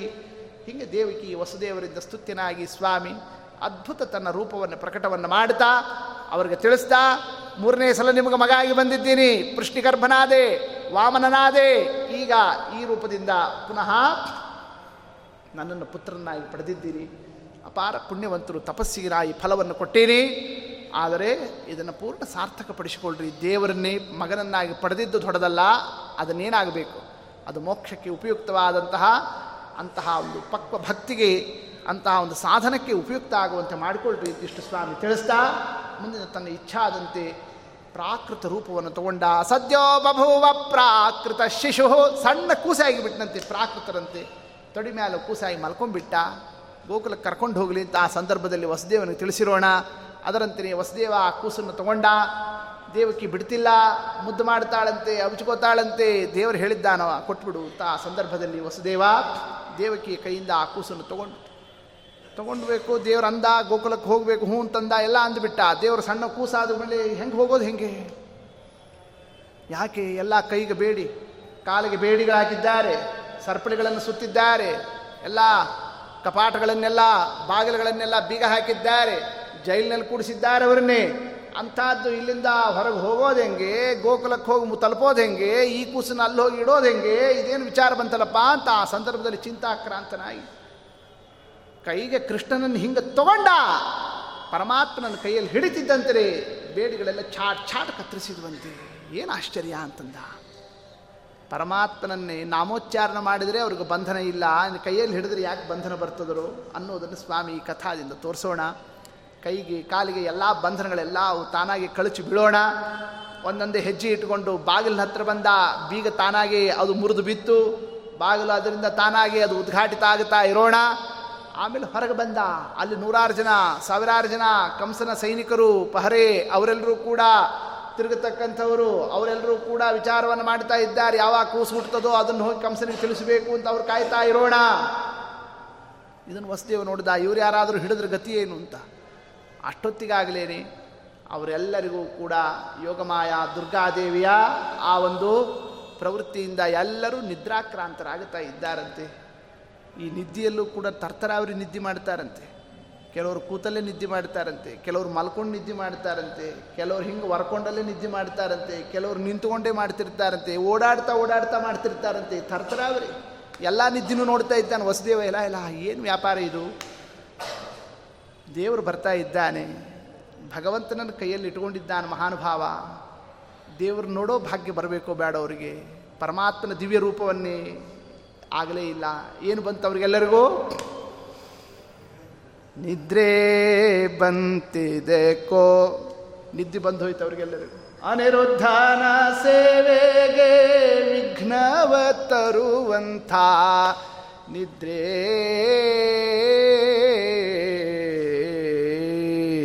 ಬಂತಿದೆ ಕೋ. ನಿದ್ದೆ ಬಂತು ಅಂದರೆ ಏನಾಗ್ತದೆ, ದೇವರ ಸೇವಾ ತಪ್ತದೆ, ಅದನ್ನು ತೋರಿಸ್ತಾ ಇದ್ದಾರೆ. ಯಾವಾಗ ನಿದ್ದೆ ಬರ್ತದೆ ಹೇಳ್ರಿ? ಆವಾಗಿವಾಗಲ್ಲ. ಹರಿಕಥಾಶ್ರವಣವ ಮಾಡಬೇಕೆಂದು ಪರಮ ಭಕ್ತಿಲಿ ಕುಳ್ಳಿರಲು. ಒಳ್ಳೆ ಭಗವತ್ ಕಥಾ, ಭಾಗವತ, ಏಕಾದಶಿ, ಛಲೋ ದಿವಸ, ಇವತ್ತು ದೇವ್ರ ಕಥೆ ಕೇಳೋಣಪ್ಪ, ಉದ್ಧಾರ ಆಗೋಣ ಅಂತ ಭಾಳ ಭಕ್ತಿಯಿಂದಲೇ ಬಂದಿರ್ತಾರೆ ಕೇಳೋರು. ಆದರೆ ಆಗೇನಾಗ್ತದೆ, ಕಿರಿಗಣ್ಣ ನೋಟದಿ ಸ್ಮರಣ ತಪ್ಪಿಸುತ್ತಾ. ಒಂದೇ ಸಟ್ ನಿದ್ದೆ ಬರೋದಿಲ್ಲಂತೆ. ಕಿರಿಗಣ್ಣನ ಹತ್ರ ಬಂದು ಹಿಂಗೆ ಠೈ ಠೈ ಠೈ ಠೈ ಕಣ್ಣು ಹೊಡ್ಕೊಂಡು ಆಮೇಲೆ ಬರ್ತಾ ಬರ್ತಾ ಬರ್ತಾ ಸ್ಮರಣ, ಎಲ್ಲಿ ಕೂತೀವಿ, ಯಾವ ಸ್ಥಳ, ಯಾವ ಆಚಾರಿದ್ದಾರೆ, ಹತ್ಲಾಗಿತ್ಲಾಗಿ ಕೂತವ್ರು ಏನು ಅನ್ಕೊಳ್ತಾರೆ ಎಲ್ಲ ಮರ್ತು ಹೋಗ್ತದಂತೆ. ಗುರು ಗುರು ಗುರು ಗುರು ಕೊರಳ ತೂಗಿಸುತ್ತಲೇ ನಿದ್ರೆ ಬಂತಿದಕೋ. ಅಸ್ತಮಾನದಿಂದ ಉದಯವಾಗೋ ತನಕ ಸ್ವಸ್ಥದಿ ಪಗಡೆ ಪಂಜಿಯ ನಾಡುತ್ತಾ. ಬೇಕಷ್ಟು ಪಗಡಿ ಆಡ್ತಾರಂತೆ, ಜೂಜಾಡ್ತಾರಂತೆ, 108 ನಡೆಸ್ತಾರಂತೆ. ಸೂರ್ಯಾಸ್ತಮದಿಂದ ಸೂರ್ಯೋದಯ ತನಕ ವಿಸ್ತಾರದಿ ನೋಡೆ ನಿದ್ರೆಯೂ ಬಂದಿಲ್ಲ. ಆಗ ನಿದ್ದೆ ಬರೋದೇ ಇಲ್ಲ. ಬರಬೇಕಾಗಿತ್ತು ಆಗ ರಾತ್ರಿ ಕಾಲ. ಆಗ ನಿದ್ದೆ ಬರಲೇ ಇಲ್ಲ. ಮತ್ತೆ ಯಾವಾಗ? ಪುಸ್ತಕ ಹಿಡಿಯಲು ಮಸ್ತಕ ಕುಣಿಸುತ್ತಾ ನಿದ್ರೆ ಬಂತಿದೆ ಕೋ. ವ್ಯಾಸರಾಜರು ಮಾಡಿದ್ದಿದು. ನಿದ್ದೆ ಬಂದು ಎಷ್ಟು ನಮ್ಮನ್ನು ಹಾಳು ಮಾಡ್ತಿದ್ರು. ಅದಕ್ಕೆ ನಿದ್ದೆಯನ್ನು ಗೆಲ್ರಿ. ನಿದ್ರೆಗೆ ಯಾವತ್ತು ಮನುಷ್ಯ ವಶನಾದ ಅಂತಂತಂದರೆ ಆಯುಷ್ಯ ಎಲ್ಲ ವ್ಯರ್ಥ ಆಗ್ತದೆ. ನೋಡಿ, ದೇವರ ಅವತಾರ ಆಗಿದೆ, ಸ್ವಾಮಿ ಬರ್ತಾ ಇದ್ದಾನೆ. ದೇವ್ರನ್ನ ನೋಡೋದಾಗಲಿ, ದೇವ್ರನ್ನ ಕೈ ಮುಗಿಯೋದಾಗಲಿ, ವಸುದೇವ ತಗೊಂಡು ಕೃಷ್ಣ ಪರಮಾತ್ಮನನ್ನು ತಗೊಂಡು ಬರ್ತಿದ್ರೆ ಒಬ್ಬರಿಗಾದರೂ ಕೂಡ ಅದರಿಂದ ಪುಣ್ಯಗೊಳಿಸ್ಲಿಕ್ಕೆ ಅವಕಾಶ ಆಯ್ತಾಯಿ. ಕಾರಣ ನಿದ್ರಾ ನೋಡ್ರಿ, ನಿದ್ರಾ ಅದಿದ್ದು ಎಲ್ಲರೂ ಕೂಡ ಆ ರೀತಿಯಿಂದ ಅದನ್ನು ಕಳ್ಕೊಂಡ್ರು. ಏನು ಆಶ್ಚರ್ಯ, ಇವರಷ್ಟೇ ನಿದ್ದೆಯಲ್ಲ, ಊರು ಎಲ್ಲರೂ ನಿದ್ದೆ ಮಾಡ್ತಾ ಇದ್ದಾರೆ. ಕಂಸ ಅವ ಭಾಳ ಜಾಗರೂಕನಾಗಿದ್ದ, ಅವನಿಗೆ ನಿದ್ದಿನೇ ಬರ್ತಿರಲಿಲ್ಲ. ಯಾವತ್ತು 8ನೇ ಗರ್ಭ ಅಂತ ಅವತ್ತಿನಿಂದ ಚಿಂತೆ ಹಚ್ಚಿಕೊಂಡು ನಿದ್ದೆ ಮಾಡದಿದ್ದ ಅಂಥವ್ರಿಗೆ ಅವನು ನಿದ್ದೆ ಬಂದು ಹೋಗಿಬಿಟ್ಟಿತ್ತು. ಅಲ್ಲಿಂದ ಮಥುರಾದಿಂದ ಗೋಕುಲಕ್ಕೆ ಬರೋಣ, ಅಲ್ಲೂ ಎಲ್ಲರೂ ನಿದ್ದೆ. ದಾರಿಯಲ್ಲಿ ಯಮುನಾ ಬಂತು, ಆ ಯಮುನಾವನ್ನೇ ದೇವರು ಬರ್ತಿದ್ದಾನೆ ಅಂತ ಪ್ರವಾಹ ಎಲ್ಲ ಇಳಿದು ಬಿಡ್ತಂತೆ, ಅನಾಯಾಸ ದಾಟ್ಕೊಂಡು ಬರೋಣ. ಯಶೋಧ ಅನ್ನ ಮಡಿಲಲ್ಲಿ ಕೂಸನ್ನು ತಂದು ಇಡಬೇಕು ಅಂತ ವಸುದೇವ ಬಂದು ನೋಡ್ತಾನೆ. ಅಲ್ಲೊಂದು ಕೂಸು ಹುಟ್ಟುಬಿಟ್ಟಿತ್ತು, ಎಂಥ ಚಂದ ಆ ಕೂಸು. ಸಾಕ್ಷಾತ್ ಮಹಾಲಕ್ಷ್ಮೀ ದೇವಿ, ದುರ್ಗಾದೇವಿ ಅವತಾರ. ಒಳ್ಳೆ ಬಂಗಾರದ ಬಳ್ಳಿ, ಬಂಗಾರದ ಬಣ್ಣ, ಅಂಥ ಕೂಸು. ದುರ್ಗಾದೇವಿ ಆ ರೂಪ ನೋಡ್ತಾನಂತೆ. ಇದು ನೋಡ್ದೆ, ಇದು ಕಪ್ಪಿತ್ತಿದು, ಯಾವುದು ನಮ್ಮ ದೇವ್ರ ರೂಪ, ನಮ್ಮ ಸಾಲಿಗ್ರಾಮ. ಅವಳು ಬಂಗಾರ, ಹಿರಣ್ಯವರ್ಣ, ಹರಿಣಿ, ಲಕ್ಷ್ಮೀದೇವಿ ಹಂಗಿದ್ದಾಳೆ.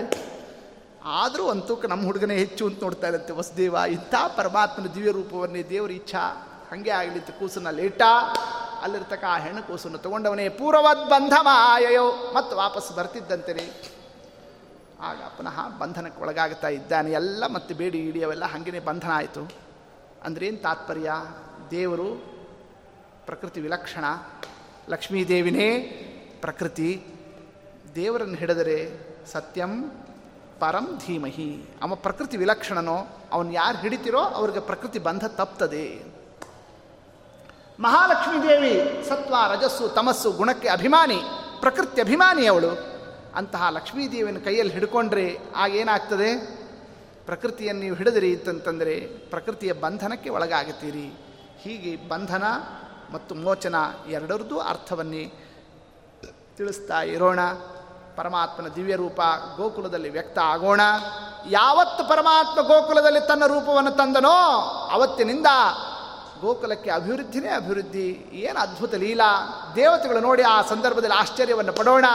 ಇಲ್ಲಿ ದುರ್ಗಾದೇವಿ ತನ್ನ ಒಂದು ಘೋರ ರೂಪವನ್ನು ತೋರಿಸಿ ಕಂಸನಿಗೆ ಭಯ ಹಾಕಿಬಿಟ್ಲು. ಅವನು ಕೊಲ್ಲಿಕ್ಕೆ ಬಂದಾಗ ನನ್ನೇನು ಕೊಲ್ತೀಯೋ, ನಿನ್ನನ್ನು ಕೊಲ್ಲವ ಆಗಲೇ ಹುಟ್ಟಿದ್ದಾನೆ, ಹೋಗತ್ಲ ಕಡೆ, ನಿಂದೆಲ್ಲ ಪ್ಲ್ಯಾನ್ ಫೇಲ್ ಅಂತಂತಂದುಬಿಟ್ಲು. ಇಷ್ಟೆಲ್ಲ 108 ಇದನ್ನು ಮಾಡಿದ್ದಿ, ಏನು 8ನೇ ಗರ್ಭ, ಅಲ್ಲಿಂದ ಇಲ್ಲಿ ತನಕ ಎಷ್ಟೆಷ್ಟು ವಿಚಾರವನ್ನು ಮಾಡಿದ್ರಿ. ಆತ ಕಂಸ ಮಾಡಿರೋದು ಅಂತಂದರೆ ಅವನಷ್ಟು ಪ್ರಿಕಾಷನ್ ಯಾರೂ ತಗೊಳ್ಲಿಕ್ಕೆ ಸಾಧ್ಯ ಇಲ್ಲ. ಎಲ್ಲ ಯಾವುದು ಸಫಲ ಇಲ್ಲ ಅಂತಂತಂದ್ಬಿಟ್ಟು ದುರ್ಗಾದೇವಿ, ನಿಂದು ಯಾವುದು ಏನೂ ನಡೆದಿಲ್ಲ, ಹೋದ ಅಂತ ಇಷ್ಟು ಕಂಸನಿಗೆ ಹೆದರಿಕೆ ಹಾಕಿ ಅಲ್ಲಿಂದ ಆಕಾಶಕ್ಕೆ ಹಾರಿಬಿಡೋಣ. ಆತ ಚಿಂತಾಕ್ರಾಂತ ಅಲ್ಲಾಗಿ ಆತ ಕೂತಿರೋಣ. ಇಲ್ಲಿ ಗೋಕುಲದಲ್ಲಿ ಪರಮಾತ್ಮನ ರೂಪ ವ್ಯಕ್ತ ಆಗೋಣ. ಮರುದಿವಸ ಅಂತೂ ನಂದಗೋಪಾದಿಗಳು ಸಮೃದ್ಧಿನೇ ಸಮೃದ್ಧಿ, ಎಲ್ಲರೂ ಕೂಡ ಆ ಒಂದು ಆನಂದದಿಂದ ಪರಮೋತ್ಸಾಹದಿಂದ ಕೃಷ್ಣಾವತಾರ ಆಗಿರ್ತಕ್ಕಂತಹ ಒಂದು ಸಂಭ್ರಮದಲ್ಲಿ ಏನು ಅದ್ಭುತವಾಗಿರ್ತಕ್ಕ ದಾನ ಧರ್ಮಾದಿವನ್ನು ನಡೆಸ್ತಾ ಇರೋಣ. ದೇವತೆಗಳು ಕೂಡ ಕೈ ಮುಕ್ಕೊಂಡು ನೋಡ್ತಾ ಇದ್ದಾರಂತೆ. ಸ್ವಾಮಿ ಅವತಾರ ಮಾಡಿದ್ದು ಮಥುರಾದಲ್ಲಿ, ಆದರೆ ಎಲ್ಲಿಗೆ ಬಂದುಬಿಟ್ಟ? ಈಗ ಗೋಕುಲಕ್ಕೆ ಬಂದ. ಇಲ್ಲಿ ಬಂದು ಹೆಂಗೆ ದೈತ್ಯರ ಸಂಹಾರ ಮಾಡ್ತಾನೆ, ಇಲ್ಲಿ ಹೆಂಗೆ ಸ್ವಾಮಿ ಲೀಲಾವನ್ನು ತೋರಿಸ್ತಾನೆ, ಏನು ಪರಮಾತ್ಮ ತನ್ನ ಕಥೆಯನ್ನು ತೋರಿಸ್ತಾನೆ, ಒಂದೊಂದು ಪರಮಾತ್ಮನ ಬಾಲ್ಯಲೀಲಾ ಏನು, ವೃಂದಾವನದಲ್ಲಿ ತೋರಿಸಿರ್ತಕ್ಕ ಉತ್ಸವ ಏನು, ರಾಸಕ್ರೀಡೆ ಏನು, ಮಹೋತ್ಸವ ಏನು, ಗೋಪಿಕಾಸ್ತ್ರೀಯರ ಜೊತೆಗೆ ಆ ಒಂದು ಲೀಲಾವನ್ನು ತೋರಿಸಿದ್ದೇನು, ಹಾಲು ಮೊಸರು ಬೆಣ್ಣೆ ಕದ್ದಿದ್ದೇನು, ಕಂಸನನ್ನು ಸಂಹಾರ ಮಾಡಿದ್ದೇನು, ಇನ್ನು ಅದರಂತೆಯೇ ರುಕ್ಮಿಣಿ ಆದಿಗಳನ್ನೇ ವಿವಾಹವನ್ನು ಮಾಡಿಕೊಂಡಿರತಕ್ಕ ಒಂದೊಂದು ಕೃಷ್ಣ ಕಥಾನು ಅತ್ಯದ್ಭುತ ಕಥಾಭಾಗ. ಅದನ್ನೇ ನಾಳೆ ದಿವಸ ಒಂದು 2ನೇ ಏಕಾದಶಿ ನಿಮಿತ್ತದಿಂದ, ನಾಳೆ ಆಗೋದಿಲ್ಲ, ನಾಡ್ದು ಕೃಷ್ಣ ಕಥಾ ಅದನ್ನೇ ವಿಸ್ತಾರವನ್ನೇ ಇದೇ ಯಥಾಕಾಲದಲ್ಲಿ ಅದನ್ನು ನಡೆಸ್ತಕ್ಕಂಥ ವಿಚಾರ. ಶ್ರೀಕೃಷ್ಣಾರ್ಪಣಮಸ್ತು. ಹರಯೇ ನಮಃ.